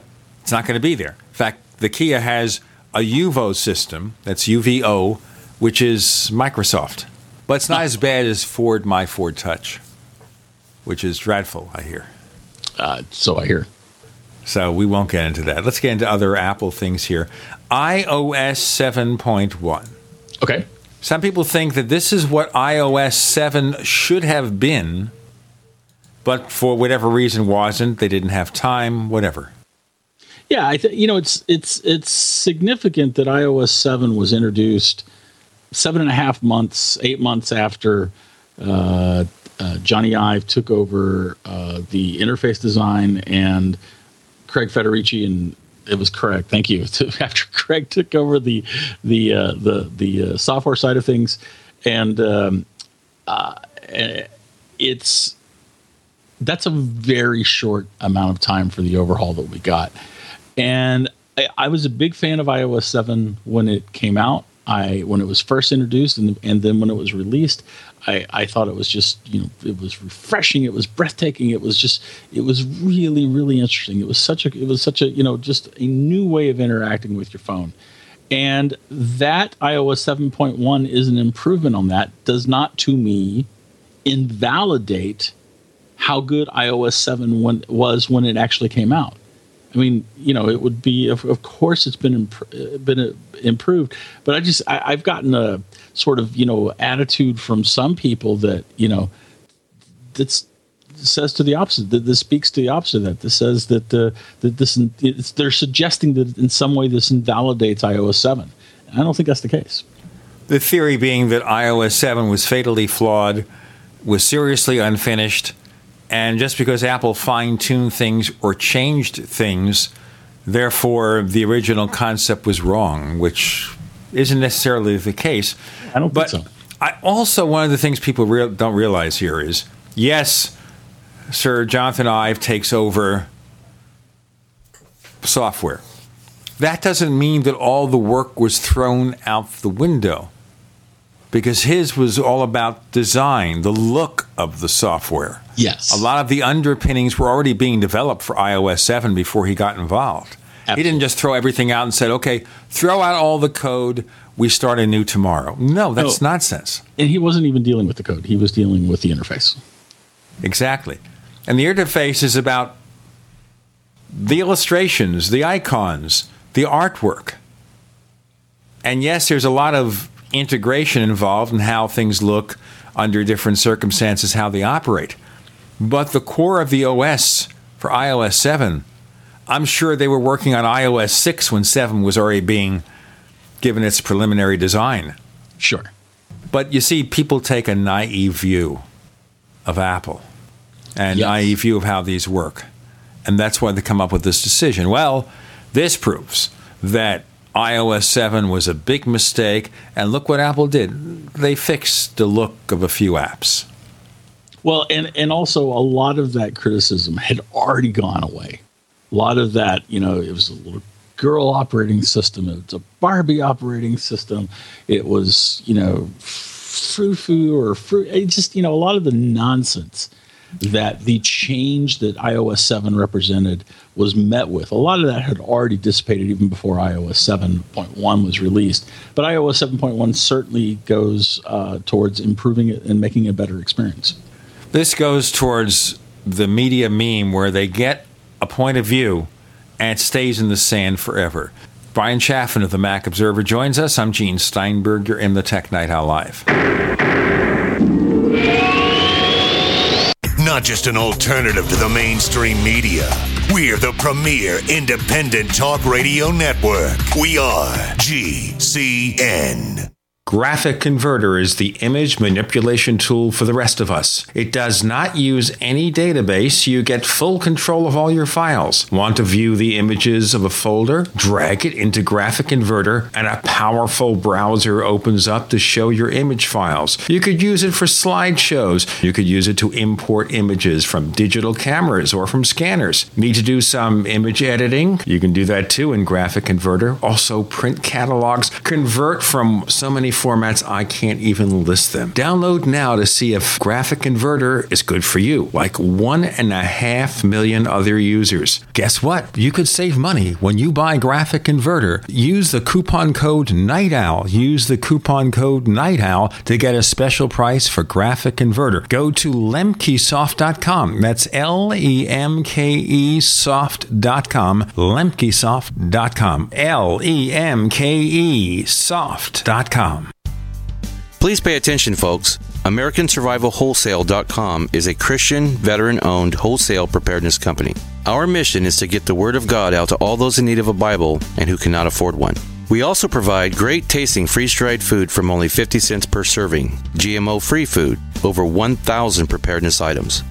Plus, for a limited time, type in the word Genesis at checkout and receive 10% off your total purchase. That's AmericanSurvivalWholesale.com. Most of our customers are absolutely phenomenally impressed with the product. That's Tony, the co-founder of Heart and Body Extract, the 100% all-natural with no negative side effects supplement that supports a strong and healthy heart, strength and stamina, sharp memory, restful sleep, clean, clear arteries, and good circulation. And listen to this. In over 13 years of business, there has been no price increase for Heart and Body Extract. Learn more at hbextract.com. That's hbextract.com. This alert just came in. This special announcement is for business owners and leaders of organizations who've been waiting for the right time to build. General Steel has made it impossible to wait any longer with rock-bottom prices that could save you thousands. That's right, General Steel, America's leader in pre-engineered structures, is offering buildings at prices you will never see again. Don't miss these prices. A 50 by 100 for under $30,000. You heard right. That's 5,000 square feet under $30,000. Manufacturers, if you need a larger building, try a 100 by 100 commercial building for $129,000. You can't afford to rent with these prices. Imagine a 70 by 100-foot church building for under $69,000. With the economy improving and interest rates still at historic lows, you can't afford to wait. So call 866-91-STEEL. Lock in your price now. Take delivery in spring. 866-91-STEEL. That's 866-917-8335. A little over a year ago, I began to do a lot of research into why, even if I had a pretty good-sized meal, that I was still starving. And my research led me to a well-known fact that most of the soils that we grow our crops on here in the United States and across the industrialized world are almost completely depleted of almost all of the key minerals and trace elements that our bodies need to rebuild themselves, fight off cancer, and be healthy.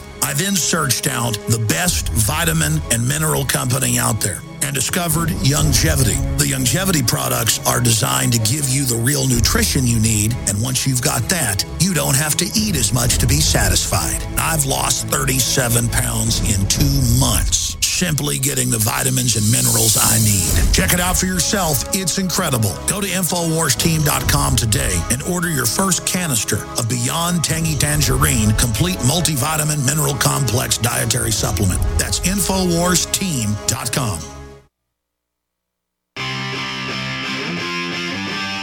You never know what's going to happen next while listening to the Tech Night Owl live with Gene Steinberg.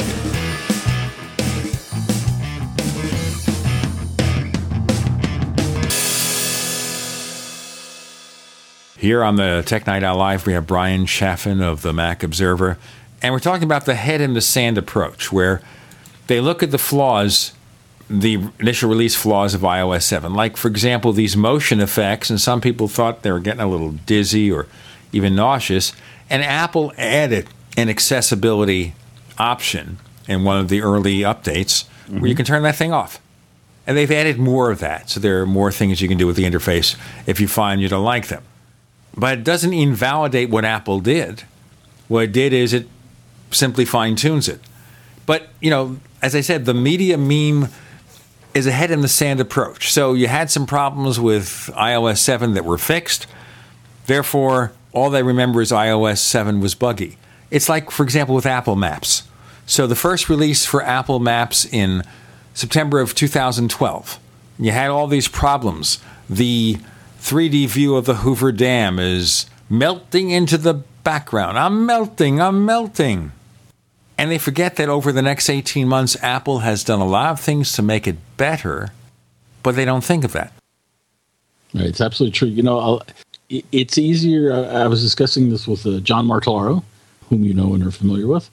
He was talking to me today about how the fact that it's easier for people to criticize, especially those who haven't actually created anything themselves. It's a lot easier for people to criticize and want to bring down other people than it is to think critically about something and actually appraise it in a calm and dispassionate fashion. And Apple is the subject of a lot of the former. Well, part of it is Apple does things that are original. They don't just have something that looks like something else. You know, Samsung, we don't make the same criticisms because what's original in anything Samsung does? Right. Just about everything Samsung does is a riff on something that already exists. Yeah, it's iterative. So that's the big difference. Anyway, so iOS 7.1 appears to be a success. One area where they really made an important improvement is the symptom you had with the Touch ID fingerprint sensor, where over time it would lose its accuracy. Did you see that? I personally did not experience it, but I certainly read accounts from people who did. So some people were seeing that on their devices, and it seems like iOS 7.1 fixes that. Touch ID has been pretty flawless for me. Not perfect, but pretty close to perfect. When I first set it up on an iPhone 5S, it had a pretty decent level of accuracy. As of the day before iOS 7.1 came out, I was back to using a standard passcode. Wow. Because it kept missing my fingerprint. Didn't like my fingerprint. And I had several variations in there. As soon as I installed 7.1, within a few minutes I tried it out, and accuracy was back to the way it was. Cool. Excellent. See? There you go. iOS 7.1. Let's look at the company whose CEO will not be imitated by Brian. You know, we should make that a pronouncement now. Anytime we refer to Microsoft, it's going to be the company whose CEO will not be imitated by Brian. Seems pretty reasonable, Gene. Okay, so the company whose CEO will not be imitated by Brian apparently has a new policy, according to published reports here. One is to reduce the OEM price of Windows 8 for cheap PCs. So right now, if you're a normal person, you go to Best Buy and you want to upgrade to Windows 8.1, and you get the professional version, it's $200. If you're a PC maker, it's $50. Is that fair? Well, that's how it goes. It's $50. Now, according to this new policy, if you're building a PC that's like $250 or something, real cheap PC, you only pay $15 to Microsoft. So that means there's more profit in it for the PC maker, or they can reduce the price, whatever. Question I have here is, how does this help Microsoft? I mean, if Microsoft sells your product for less, do they think they'll make it up in volume? Because if you're reducing the price to less than a third of what it was before, you've got to sell, what, 3 times as many? Even more than that, because there will be additional infrastructure and resource costs to support the higher volume. So, you know, Microsoft is reaping the rewards from the catastrophe that is Windows 8. And it turns out, when you're designing a product to meet not your customers' needs, but rather your own goals for how your customers will consume your product, that eventually it's not going to sell all that well. And that's been the case with Windows 8.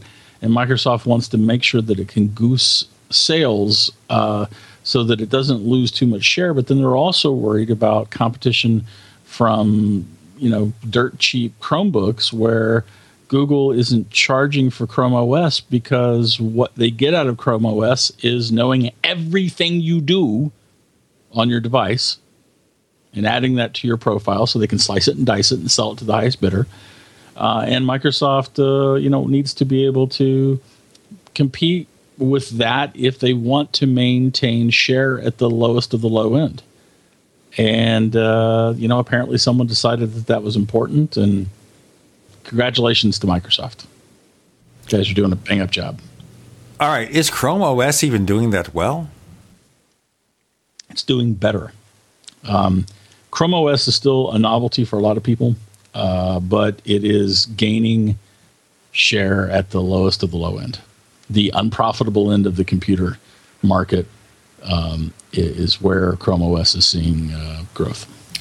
So Microsoft is in effect saying, instead of building the $250 Chrome OS box, we'll only give you Windows for $15. So wouldn't you rather offer the real Windows rather than this Google thing? Rather than this upstart? Yeah, that's essentially what's happening. Again, combined with the fact that Windows 8 isn't seeing high adoption rates in the first place. It's a catastrophe of an operating system, and no one wants it.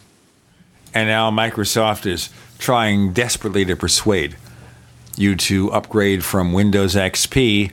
But their argument about it is, this is what Windows 8 can do, none of which means anything to businesses who are still stuck with XP. That's true. Yeah, that's true. Microsoft has a conundrum on its hand. And part of that conundrum is of its own making. And Windows 8 is not a desirable product. And it looks like every time they do a maintenance update, and there's going to be another update for Windows 8.1, what they do is, in kind of a half-hearted way, restore more ability to work in the desktop environment, which goes against what they were advertising it for. Maybe they want to make it equivalent to like a Windows 7.1 eventually, where you can just dump the tiles and stay in the desktop, and then you have Windows 7.1. I don't know. Well, it's funny you say that because I think that now we have a situation where Apple may be due to some of the same criticism. So what Microsoft has been doing is, it's been, as you said, restoring a lot of the interface elements that harken back to earlier versions of Windows.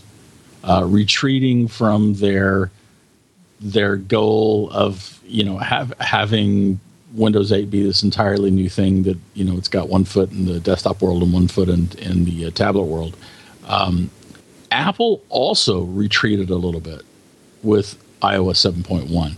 Calendar has some functionality that is a lot closer to pre-iOS 7 calendar, and even the ability to add button shapes, which is under the accessibilities menu, is a big retreat from the idea that we don't need buttons. All we need is an icon and or a word for all of our buttons. And it's one of the first things I did is turned on button shapes, and I like it. I think it looks good. Okay, so there Apple had to backtrack a little bit. A little bit, yeah. Okay, a little bit of backtracking to meet the needs. And we have to see also with OS X, they were even more conservative with OS X Mavericks. They didn't add any real iOS flourishes. They simply have apps that are now named the same as the iOS equivalents, but still have a Mac OS look and feel. You know, after playing around with scroll bars and stuff like that, they didn't go any further. They kept it at that, which is obviously a good thing. Yeah. One other good thing here, of course, is having Brian Chaffin on the show. He comes from the Mac Observer. That's macobserver.com. So he works with John Martellero and Jeff Gamet and lots of other people over there. It's a fun place. I'm Gene Steinberg. This is a fun place, too. It's the Tech Night Owl Live.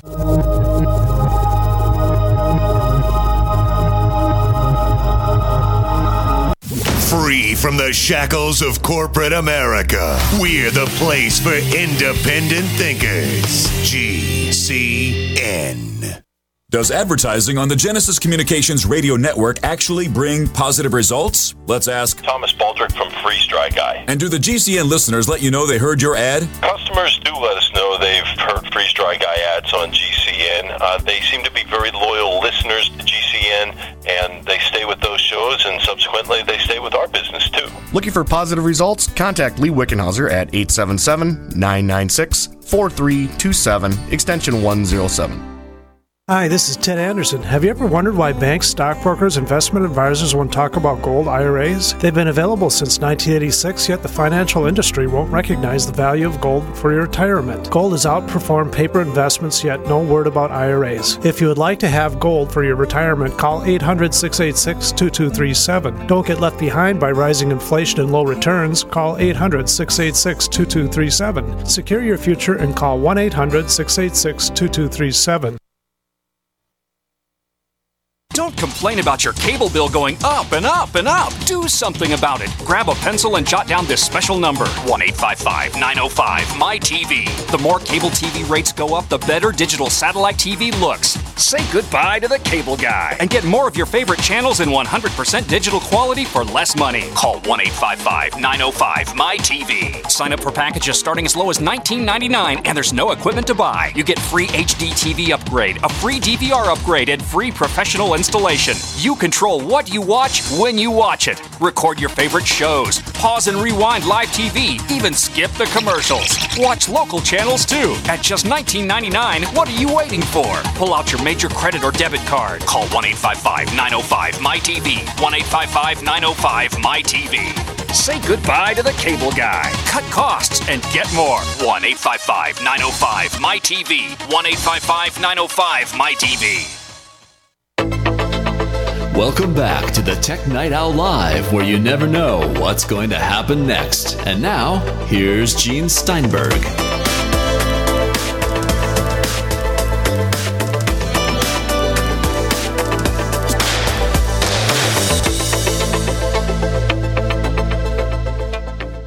On the Tech Night Owl Live, we have Brian Chaffin of the Mac Observer. We were talking about the fact that Microsoft is making a huge push to get companies who make really cheap PCs to install Windows by making it dirt cheap. And there's another story out here about Windows Phone. Now, Windows Phone, of course, other than Nokia, there's no market penetration to speak of. Nope. So we have this story now that, at least in some parts of the world, with low-end makers of smartphones, they're going to give away licenses to Windows Phone to get them to adopt it, I guess, to build the ecosystem. Does that make sense? Well, they're going to make it up in volume. Right. Make up nothing in volume. So you sell it for nothing and you make it in volume. Obviously, they do, because if people buy apps, Microsoft gets their commission. Yeah, such as it is. The problem Microsoft faces here is a little bit different than in the desktop world. In the desktop world, Microsoft is worried about losing share to Chrome OS and losing share to OS X, at least at the high end of the market.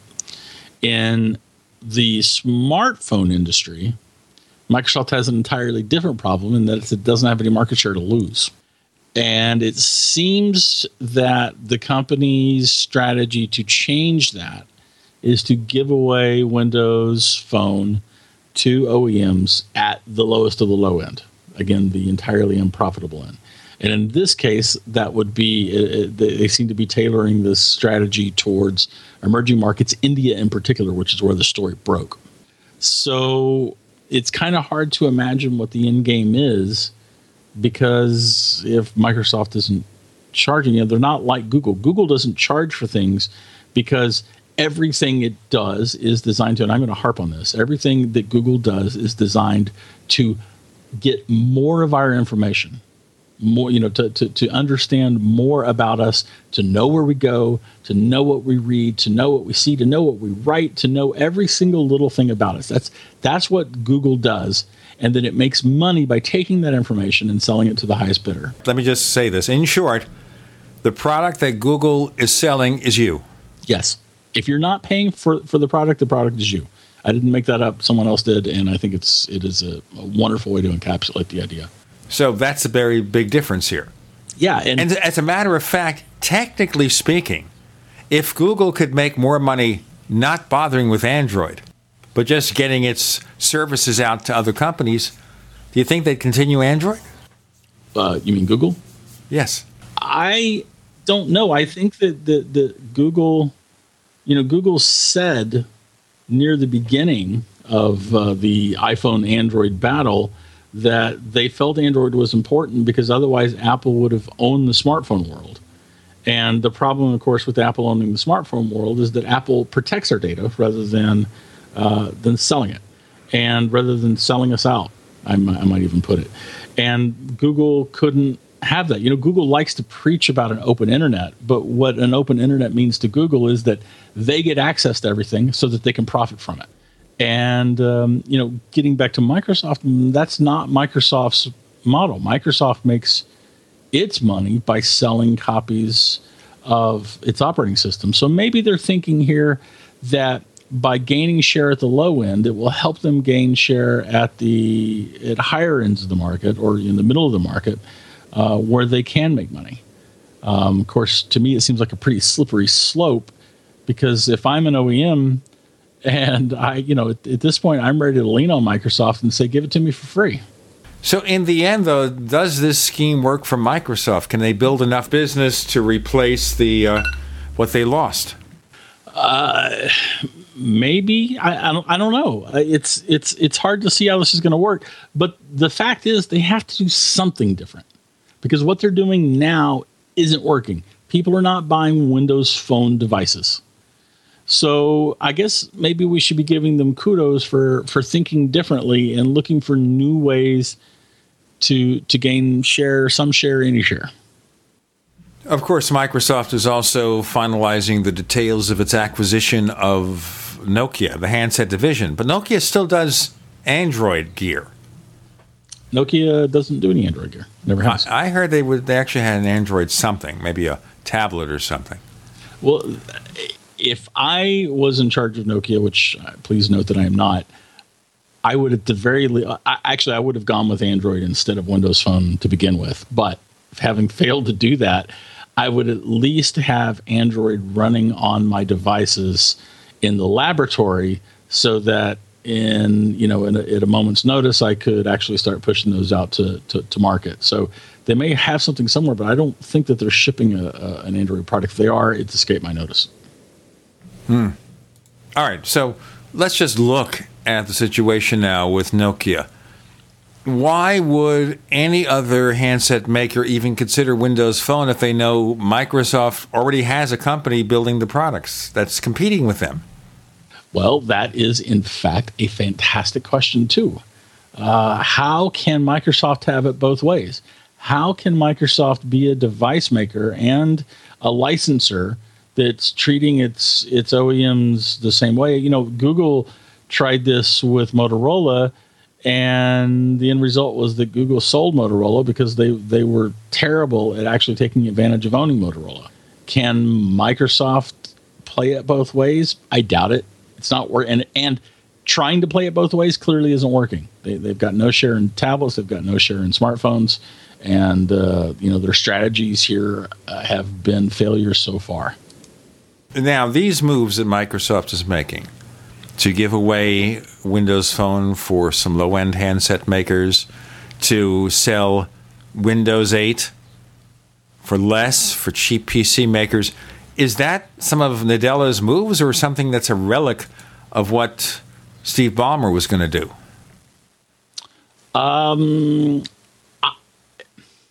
That's hard to know. Isn't it? Sure. This to me is actually a fascinating question. Is Natia, is he willing and able and even interested in going in new directions? And I hope the answer to that question is yes, because I want to see Microsoft survive and thrive, because they make for, you know, a great company for a company like Apple to play against, to play off of. To, you know, to have Microsoft be the big bad out there so that they can, you know, they can be doing things better than. And I want to see that happen. I kind of have my doubts.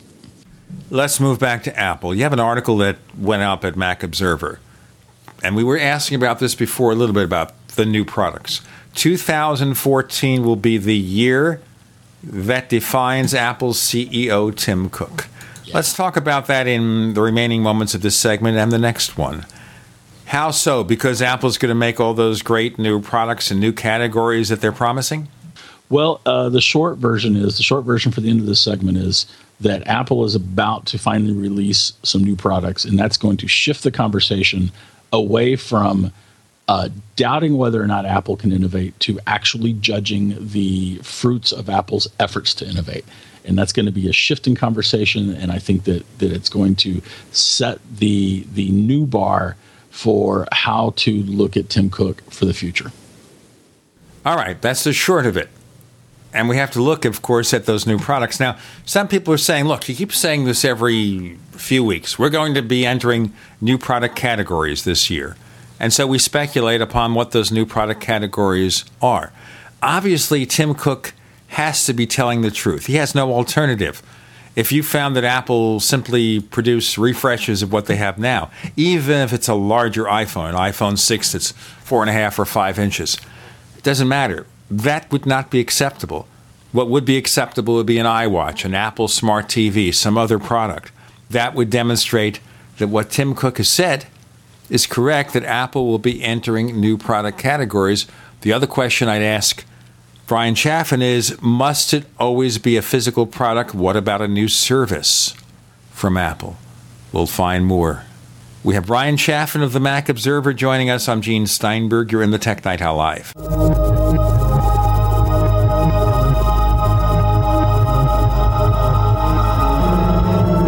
Attack of the Rockoids has been well received by critics and readers alike. It's a thrill-a-minute story you'll never forget.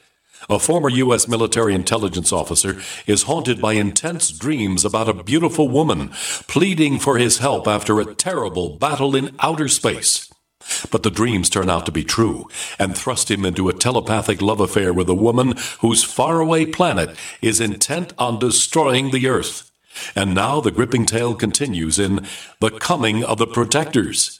It's the second book of the Rockoids trilogy, a galaxy-spanning adventure that pits our hapless heroes against powerful, fanatical enemies that threaten the lives of freedom-loving beings everywhere.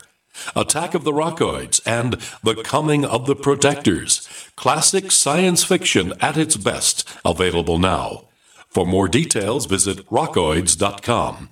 That's ROCKOIDS.com.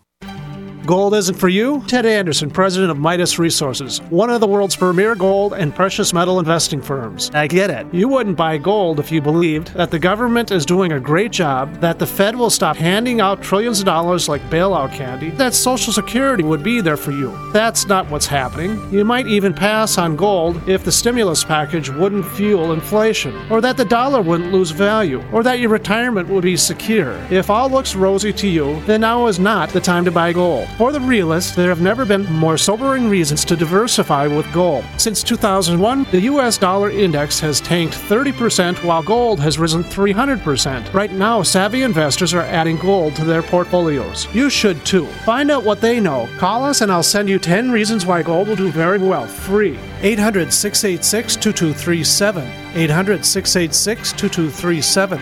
That's 800-686-2237. This alert just came in. This special announcement is for business owners and leaders of organizations who've been waiting for the right time to build. General Steel has made it impossible to wait any longer with rock-bottom prices that could save you thousands. That's right, General Steel, America's leader in pre-engineered structures, is offering buildings at prices you will never see again. Don't miss these prices. A 50 by 100 for under $30,000. You heard right. That's 5,000 square feet under $30,000. Manufacturers, if you need a larger building, try a 100 by 100 commercial building for $129,000. You can't afford to rent with these prices. Imagine a 70 by 100-foot church building for under $69,000. With the economy improving and interest rates still at historic lows, you can't afford to wait. So call 866-91-STEEL. Lock in your price now. Take delivery in spring. 866-91-STEEL. That's 866-917-8335. It's that time of year again, and you know what that means. Cold and flu season. But don't worry. HerbalHealer.com has you and your loved ones covered with our safe and natural products. Cold and flu fighters like beta-glucans, olive leaf antiviral capsules, grapefruit seed extract, HHA 4-herb capsules, elderberry power, and respirate. And don't forget about oregacillin for the lungs, normally $34.95, on sale now for only $25. Vitamin D3 120-count soft gels, only $9. Whole body and homeopathic detoxes for the lungs, kidneys, liver, lymph, and brain, normally $26.95, now just $20. HerbalHealer.com also offers correspondence courses to teach you how to handle your health naturally. And as always, new customers get a free 128-page catalog with your order.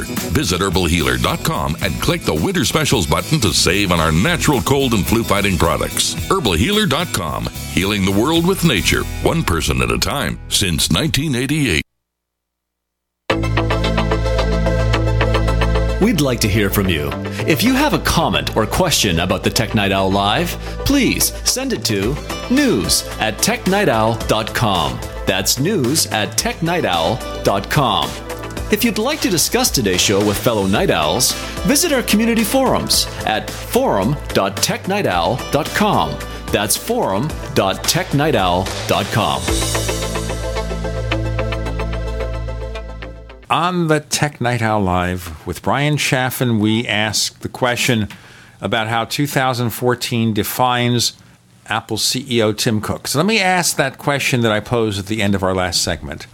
With regard to products and or services, would a new service from Apple, maybe a TV subscription service, would that be the thing that defines a new product category? Yeah, a new TV, some kind of... I do believe that sometime this year, Apple is going to do something bigger in TV. I don't know that it's going to be the original plan. I don't know that it's going to be what Steve Jobs talked to Walter Isaacson about for Walter Isaacson's biography. Do you think maybe he was just spooking the rest of the competition, saying, look what we have here at Apple, and then everybody tried to second-guess him? No. Not in that case. I think that, I mean, Steve certainly did that with, he's always doing misdirection. The most famous one is saying that Apple's not going to do video in an iPod because, to channel Bill Clinton, it's about the music stupid. And 6 months later, Apple released the video iPod, or iPod video. And Apple will not make a cheap Mac a few months before the Mac Mini came out. Right. There are many examples of Steve applying misdirection to the competition. But I think in the case of TV and the way Walter Isaacson quoted him, and remember that Walter Isaacson said later that there were details that he kept out because out of respect for Apple's proprietary product goals. I believe that Steve really felt that he had cracked the code on how to make an internet-connected TV, and that he had some kind of great idea, or someone in the team had a great idea that he was excited about, and that Apple has been working on this. I don't know that that's the product that's going to end up being released, but I do think that Apple's going to make a bigger play in TV this year. Okay, how so? Obviously, a brand new Apple TV set-top box is not a new product. An Apple TV subscription service is, an Apple connected TV is. So we assume one or both of the latter. Yeah, it would be like for it to be... or not to be. Or not to be, that is the question. And it's going to have to be a different way of approaching consuming content through the Apple TV for it to really qualify as... some kind of new product category or even an expanded approach to the TV industry. Okay, when it comes to like a TV, connected TV, how does Apple differentiate? Is it just grafting the Apple TV interface or some revised version onto a TV set? Do they do anything with regard to the other aspects of the TV viewing experiences, not just ease of connection and easy interface? It's just setting up a TV. I mean, you set up a TV now, you either live with the default settings or you go into a horrific menu-driven settings panel and try to adjust the picture. Can Apple automate that? Can Apple make it simpler? Can Apple enable a TV to fine-tune itself to your room, fine-tune itself to your accessories without your intervention? In other words, make a TV that just works. For most people, it just works because you turn it on and you don't adjust these things, but you're not getting the best TV experience. Yeah, I don't think that's going to be the focus, really. I think the focus is going to be a lot less on manipulating and managing the hardware. Like I used to think that Apple would release a TV set per se. I'm a lot less excited about that notion today. I think that we may just simply see a bigger, better, badder Apple TV set-top box. But I think that their focus is going to be in how you access the content. I think that's going to be the thing that Apple could do that's disruptive, that would make their product superior to everything else that's out there. I don't know how they would do that. If I did know how they would do that, I would probably be in the TV industry and be an extremely wealthy man. You see, at least you're realistic. There are a lot of journalists out there who think they can second-guess Apple or any other company. We know better. Well, if you know better, why aren't you running a multinational corporation and proving it? Exactly. But I do have confidence that Apple can, in fact, do this particular thing. I believe Steve when he said that he cracked the code. And keeping in mind that whatever eventual expanded TV option that does come to market will have Steve Jobs' fingerprints on it.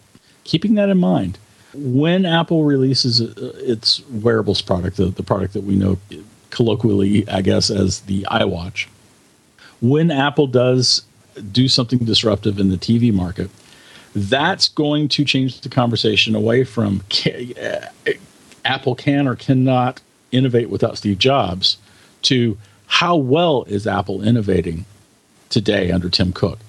And that's going to be the big shift I think that's going to happen in 2014. The 2.5 years since Steve Jobs has died have been caretaker years where Tim Cook has done a phenomenal job that he gets no credit for, at least in the mainstream. And he's provided continuity in the executive ranks. He has expanded the supply chain. He has brought major environmental programs and increased auditing to the supply chain. He's brought manufacturing back to the United States. They're building this new plant in Arizona. And all the while, and he's been running Apple retail while he's doing it, in addition to being CEO. And he has been overseeing the development of new products that he has said very explicitly, that will not be released until they are ready. And he's done all of this stuff, and all people can do is whine about the fact that he hasn't brought something new that's disruptive to market, as if Steve Jobs did that every single year, which, of course, is not the case. We also forget that Steve Jobs had some failures. The Power Mac G4 Cube, the launch of Mobile Me, and maybe even the original antenna for the iPhone 4 that caused problems for some people. Maybe other smartphones had the same problem, but the way he handled the PR fallout was widely criticized until he got things together. You know, he said, hold it differently. Right, which is obviously is fun in and of itself. So Tim has had this amazingly smooth transition. And to me, part of the irony is that he gets criticized so much because the transition has been so smooth. Because it's been so smooth, people are just people who cannot think critically. People, analysts who don't know anything about Apple, don't see how hard it is to done what it is that he has done and the incredible job that he has done doing it. And remember also that in times where Steve Jobs, while still alive, was being treated for serious illnesses, he was taking control of Apple and running it for a number of months there. We forget about that. Brian Chaffin, please tell our listeners where we can find more of all that stuff that you do. I am at macobserver.com. You can find my personal blog at geektells.com. And I'm on Twitter as TM O'Brien. Hey, in our next segment, we have Lloyd Clark of Roku. Brian Chaffin, thanks for joining us on the Tech Night Owl Live. Happy to be here, Gene. Thanks for having me.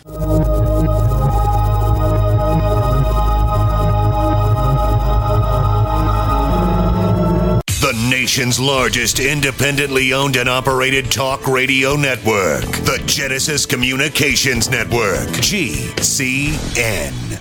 Graphic Converter is the image manipulation tool for the rest of us. It does not use any database. You get full control of all your files. Want to view the images of a folder? Drag it into Graphic Converter, and a powerful browser opens up to show your image files. You could use it for slideshows. You could use it to import images from digital cameras or from scanners. Need to do some image editing? You can do that too in Graphic Converter. Also, print catalogs. Convert from so many formats I can't even list them. Download now to see if Graphic Converter is good for you, like 1.5 million other users. Guess what? You could save money when you buy Graphic Converter. Use the coupon code NIGHTOWL. Use the coupon code NIGHTOWL to get a special price for Graphic Converter. Go to lemkesoft.com. That's Lemkesoft.com. Lemkesoft.com. Lemkesoft.com. American gardeners and fellow patriots, make the right choice with your money, time, and your family food supply. Choose 100% pure heirloom seeds in the Survival Seed Vault from MyPatriotSupply.com. Why spend more? The Survival Seed Vault from MyPatriotSupply.com is only $37.95 and includes 20 varieties of pure, hardy, easy-to-grow heirloom seeds. Yes, only $37.95. That's 70% less than our competitors. You could buy 3 Survival Seed Vaults for less than one of theirs. The Survival Seed Vault from MyPatriotSupply.com includes detailed planting and seed-saving instructions and shipped same day. Plus, all orders over $49 ship free. MyPatriotSupply.com is American-owned by patriots like you, passionate about freedom and preparedness. Call now, 866-229-0927. That's 866-229-0927. Or discover more emergency preparedness items when you order at MyPatriotSupply.com. Choose the original. Choose the Survival Seed Vault at MyPatriotSupply.com.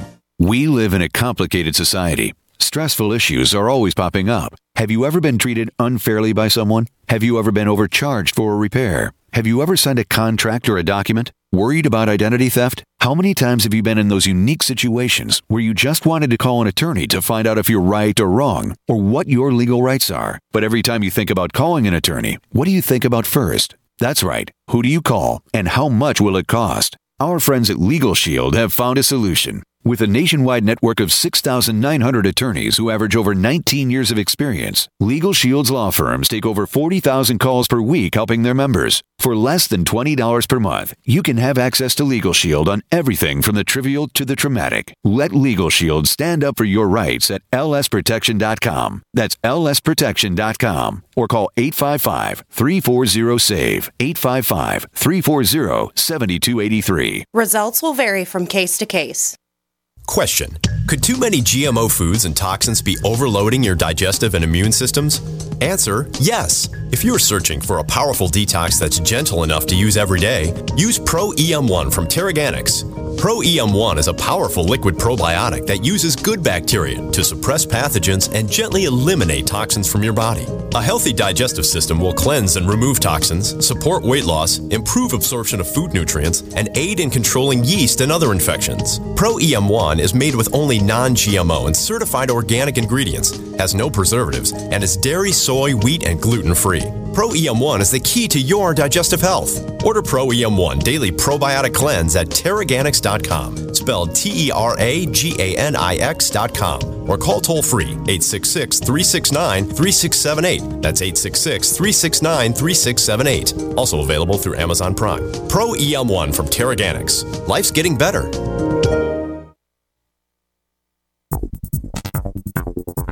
You're listening to the Tech Night Owl Live with Gene Steinberg. You never know what's going to happen next.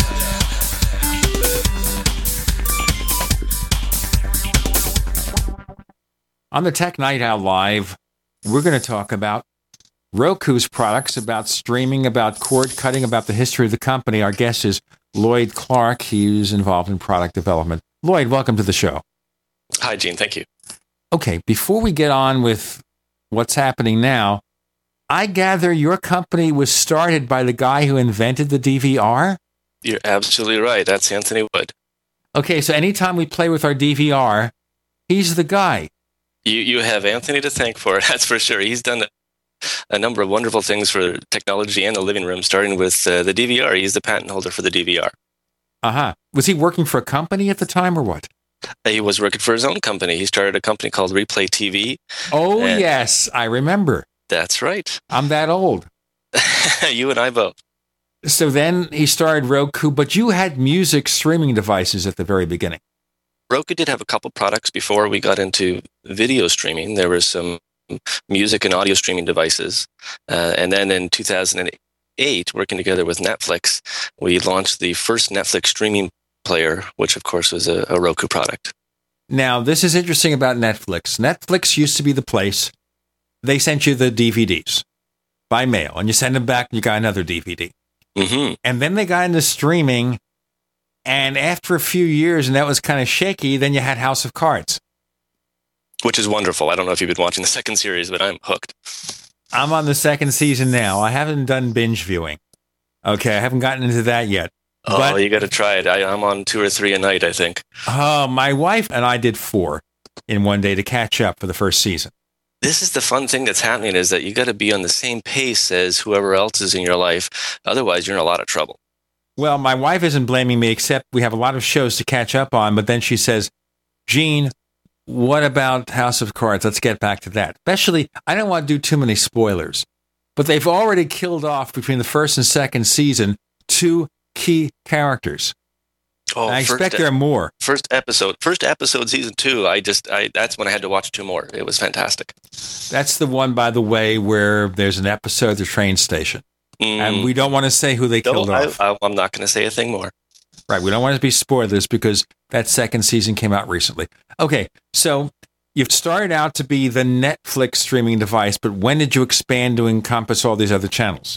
It wasn't too long afterwards that we started adding our own series of channels, and I'd have to look through our history books. It could have been MLB, it could have been Hulu, it could have been one of those. Maybe it was Pandora, but we started adding more and more each year, each month, and then each year, and we're on a pace now, Gene, that we're just over 1,200 total channels, and we add anywhere between 1, 2, sometimes 3 new channels every day. And I'm looking here. You're actually got some first-grade movies on there. So, for example, Gravity, which is obviously an Oscar-winning movie. And by the way, the guy who directed Gravity is currently doing this TV show called Believe with J.J. Abrams. But okay, point is you're getting a lot of content here. We're getting a lot of, like you're pointing out, some of the most recent top hits. And we added up recently the number of movies that you can watch through a Roku, and it's over 31,000 movies that you can access through a Roku player right now, which is fantastic. It's enough for, if you watched a movie every day, be I think it's over 80 years before you got through them all. We better get started. You see, I have less time than you do. Yeah, that's all we do around here is we watch movies. Now, as you mentioned to me, this is not necessarily a cable cord cutter. You can work with a cable or satellite connection, no problem. Doesn't matter how many other devices you have. But for a lot of people, they use something like this as a way to give up on cable. When did you see that start? That's a good point. You know, we look at what our customers are doing as they're watching TV, and we find that when a Roku is in a house, they tend to watch a little bit more. They're certainly watching more and more through our platform. They'll find movies or TV shows or special interests through the Roku platform. But no matter what else is tied to their television or attached to their television, their total viewing hours are increasing. So right now, on average, a Roku customer will watch somewhere around 13 hours per week through Roku, but the rest of their hours total are also increasing. So it's making their TV entertainment time better. So this is as an adjunct to the TV experience. But do you foresee a time when a device like this can literally replace cable TV with your own interface? I mean, is Roku ever considered maybe doing their own complete streaming service? There is definitely a change going on right now, and some good examples of that are some of the channels that exist in our platform. So take a look at Time Warner Cable. They added an app or a channel onto Roku almost a year ago, and it gives full access to, if you're a Time Warner Cable subscriber, to all their live channels and their on-demand, but you get it as an entry point through a Roku. Other examples are HBO Go. There's a number of these large broadcasters that are now using Roku as a delivery platform. So is that going to change over time? Well, yeah, it already is changing over time, that there could be at one point in the future an access point like a Roku that gives you access to everything. So it's like they've been saying with a certain other streaming device, maybe signing deals with these companies like, for example, Time Warner Cable, giving an example, they're merging with Comcast, but say Comcast comes to you and you deliver the entire Comcast experience within your interface. That's exactly right. Now, the other thing I'm seeing here is this Roku TV where you are working with some TV makers to basically bundle your equipment within their TV. Yeah, here's an interesting thing that we're working on, and I think it's going to be industry changing, honestly, that we've been doing standalone players and sticks for a while now, since 2008. And these are great devices to attach to televisions so that you can switch to that input and then enjoy Roku through HDMI 1 or however you've got to connect to your television.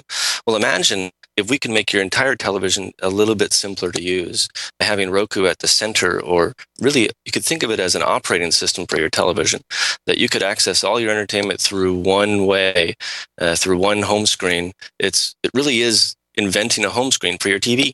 It also simplifies the interface because you don't have to deal with 10 different interfaces to figure out what you're doing. Yeah, you've played with the same things that I have. So frequently we've seen other devices or other televisions that add on streaming or add on functionality or bolt it on or patch it on. And it can be very challenging to find what you want to watch. Our approach is we found the killer app for TV. Are you ready for it? It's video. So we want people to get to their video that they want as soon as and quick as possible. Okay, so you've got all these things going on. I was looking at one of the services, what's it called, Vudu, where you can rent movies? There's a number of these kind of apps and channels. Vudu is a very popular one. Amazon is another one. There's a number of these that will give you on-demand, instant access to a movie that you can rent or buy. There's other ones that offer a subscription service. The most popular, obviously, is Netflix, where you sign up for a monthly basis. And there's just so many ways that you can find something to watch. Well, I was looking at this as, say, an alternative to pay-per-view. on a cable or satellite system, that you're offering alternatives to that. So, for example, I want to watch Gravity. I can go to this one site that you offer, and they have different versions of the movie for rent. So for standard definition, it's $3.99. For HDX, which I assume is 1080p, it's $5.99, which is the same everywhere else, but you're able to get that without having to deal with the cable company. And you're able to get it instantly. So one of the fun things that we've added is the ability to search. So from your home screen, you can click on the search, and it allows you to search through our top 10 channels and quickly find that movie you're looking for. I was searching for, what was I searching for? I was Morgan Freeman. I was looking for Morgan Freeman because I like him as an actor. And I found that there was 67 movies and a couple TV shows on Roku that I could watch Morgan Freeman on. Then I went to, I think it was Oblivion that he was in, and I found that it was available on 5 different providers. And then I could go to any one of those providers and either rent, or maybe it was a subscription, and I could just start my movie right then. We're going to break right here. We've got Lloyd Clark. He's from Roku. More to come on the Tech Night Owl Live.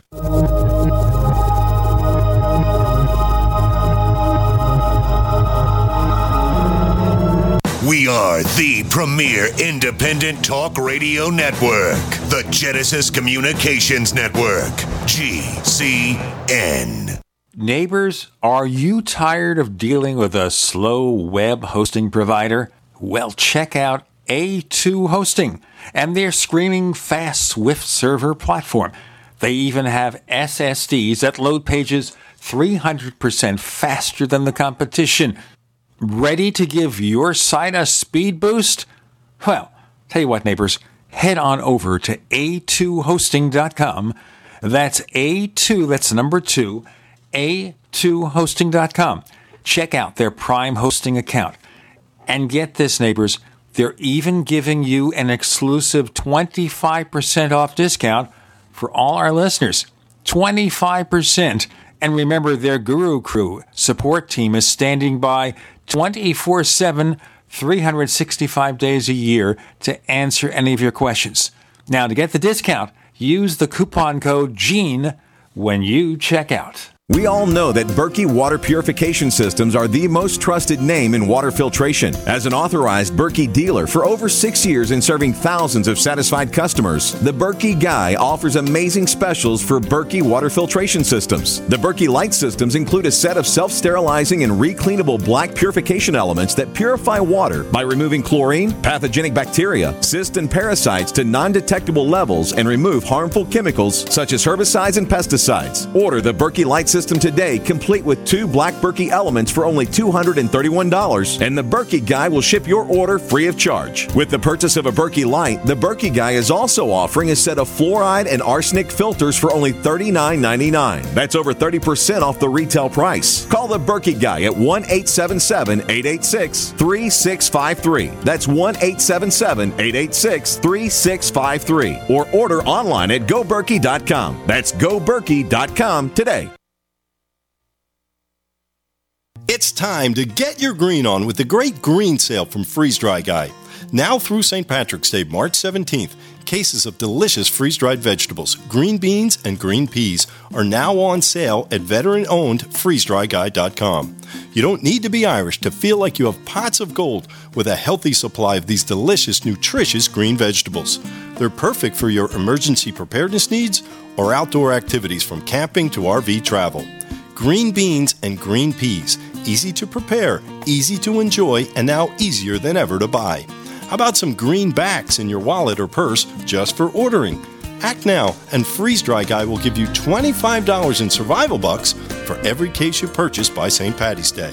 So get your green on now, veggie lovers.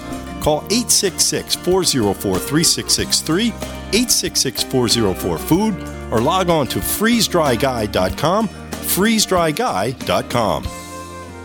You have all seen and heard about the elements of the periodic table. These elements are the building blocks of everything in the universe. You, my friends, are made from these elements. A shortage of any of these important trace elements can lead to disease. Go with the science and take the Lady Talk Health Challenge and get all 90 essential trace elements with a Healthy Start Pack at LadyTalkLive.com. or call 855-333-LADY. That's 855-333-5239. Research shows it's not just what you put in your body that counts, it's what you put on it as well. Why not use an all-natural, healthy mineral-based makeup that actually benefits your skin? Once you experience the airiness and flawless coverage of Youngevity Mineral Makeup, you will never use anything else. With Youngevity, the perception of your complexion will be natural perfection. Animal-friendly mineral makeup at Mary Lou Health. That's MARILU Health.com. Or call 855-321-HEALTH.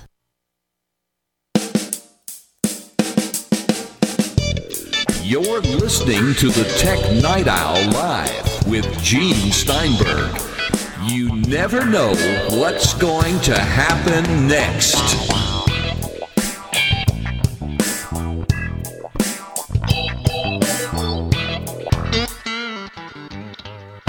Here on the Tech Night Owl Live, one more segment with Lloyd Clark. He is involved in product development over at Roku.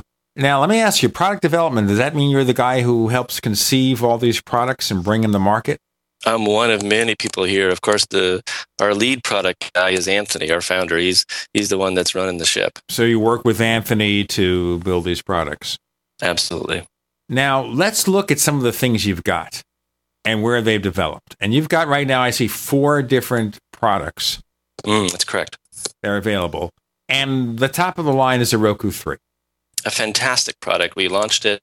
It was about a year ago now, and it has been really identified as sort of the standard for all streaming players. It's our all-in-one. It's got everything that you would want in a streaming player. It's a faster processor inside. I'm not going to go into tech specs, but what it means is that you can get through the interface very quickly. It's very snappy.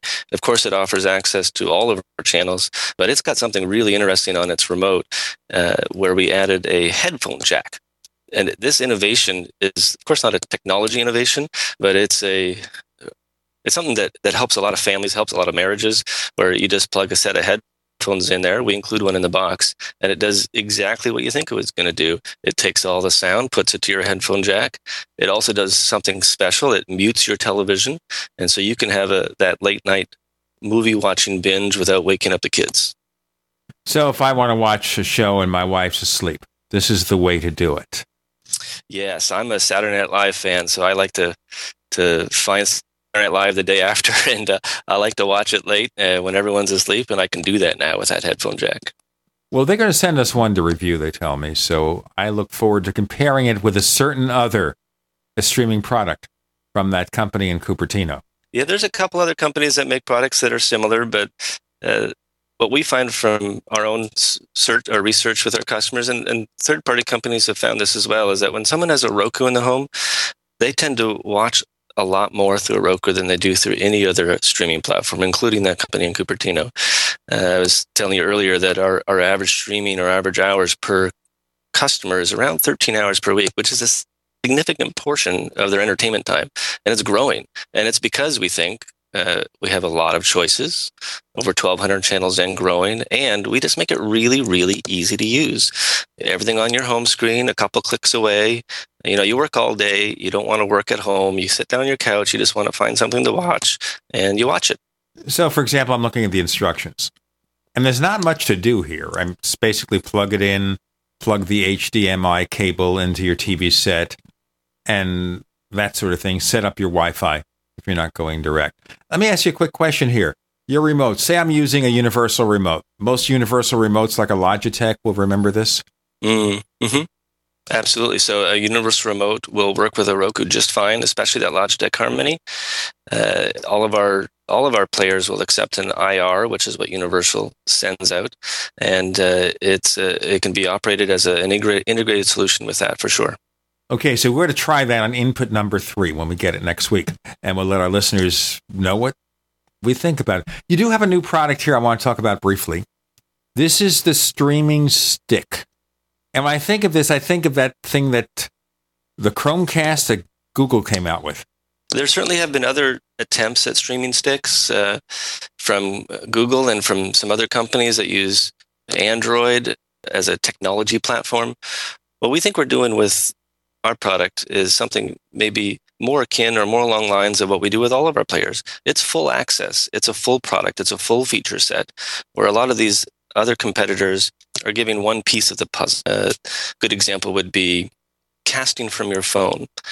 There's companies that will take something that you have on your phone and show it on the screen. Roku platform does that already, and it does it from Android and from iOS. But in addition to that, you've got full access to the 1,200 channels, and that streaming stick that we're just launching right now includes a standard remote control.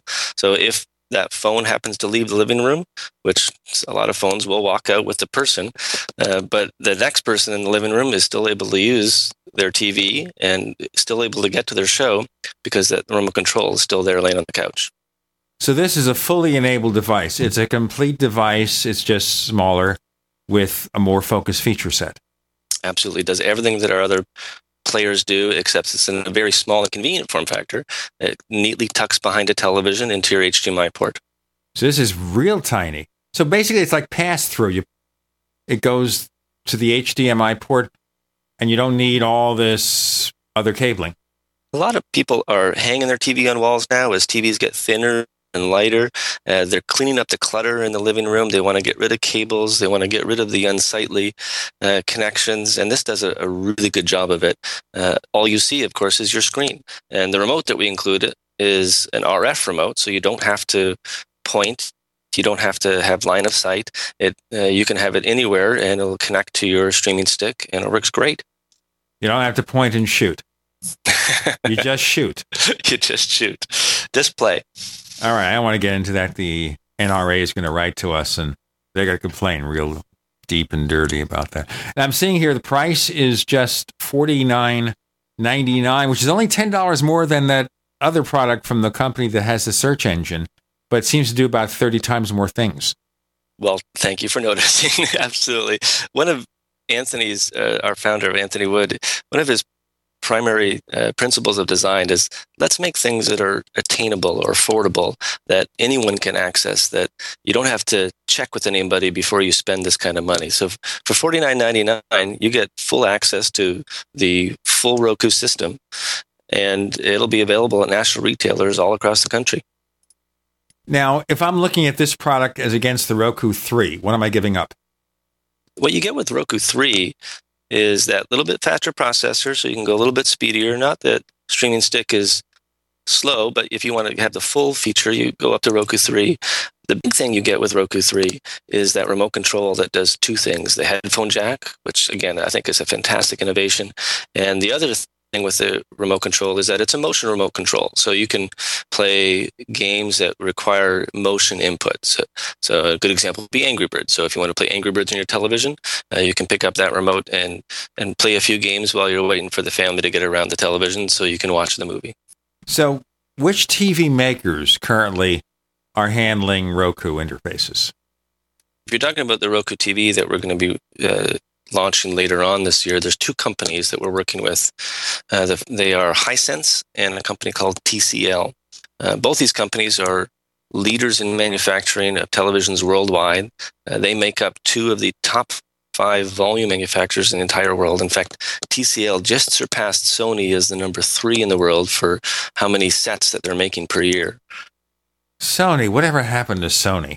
That's kind of sad, though. You know, Sony really has taken a big fall there. It used to be, of course, Sony was the premium product, and now they're kind of an afterthought. That's kind of unfortunate, but it's good to hear. I assume also you'll consider other TV makers and maybe work with them. For sure. We do see this as an industry-changing kind of approach in that TCL and Hisense are certainly their first two lead partners. We are looking forward to launching products with them.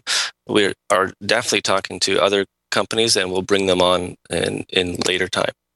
Okay, Lloyd Clark, tell our listeners if they're curious about Roku, where can they get more information? Roku.com, R-O-K-U.com has everything you might need to know. It tells you all about our products, all about the 1,200 channels, and will tell you all the different retailers you can get one all across the United States. Okay, let me tell our listeners one more thing. That is, you can find us on Twitter. We're known as Tech Night Owl. Once again, we are Tech Night Owl on Twitter, or go to technightowl.com, where you can download every episode of the Tech Night Owl Live dating back to 2007. Who could have thunk it? Actually, the show started in 2002. I don't know if Lloyd knows that. And we have another radio show about UFOs, ghosts, things that go bump in the night. And this week on the Paracast at Paracast.com, that's Paracast.com, we're featuring Rosemary Ellen Guiley. She is author of Dream Messages from the Afterlife. That's on the Paracast at Paracast.com. And here on the Tech Night Owl Live, Lloyd Clark, thank you so much for being on the show. Thank you, Gene.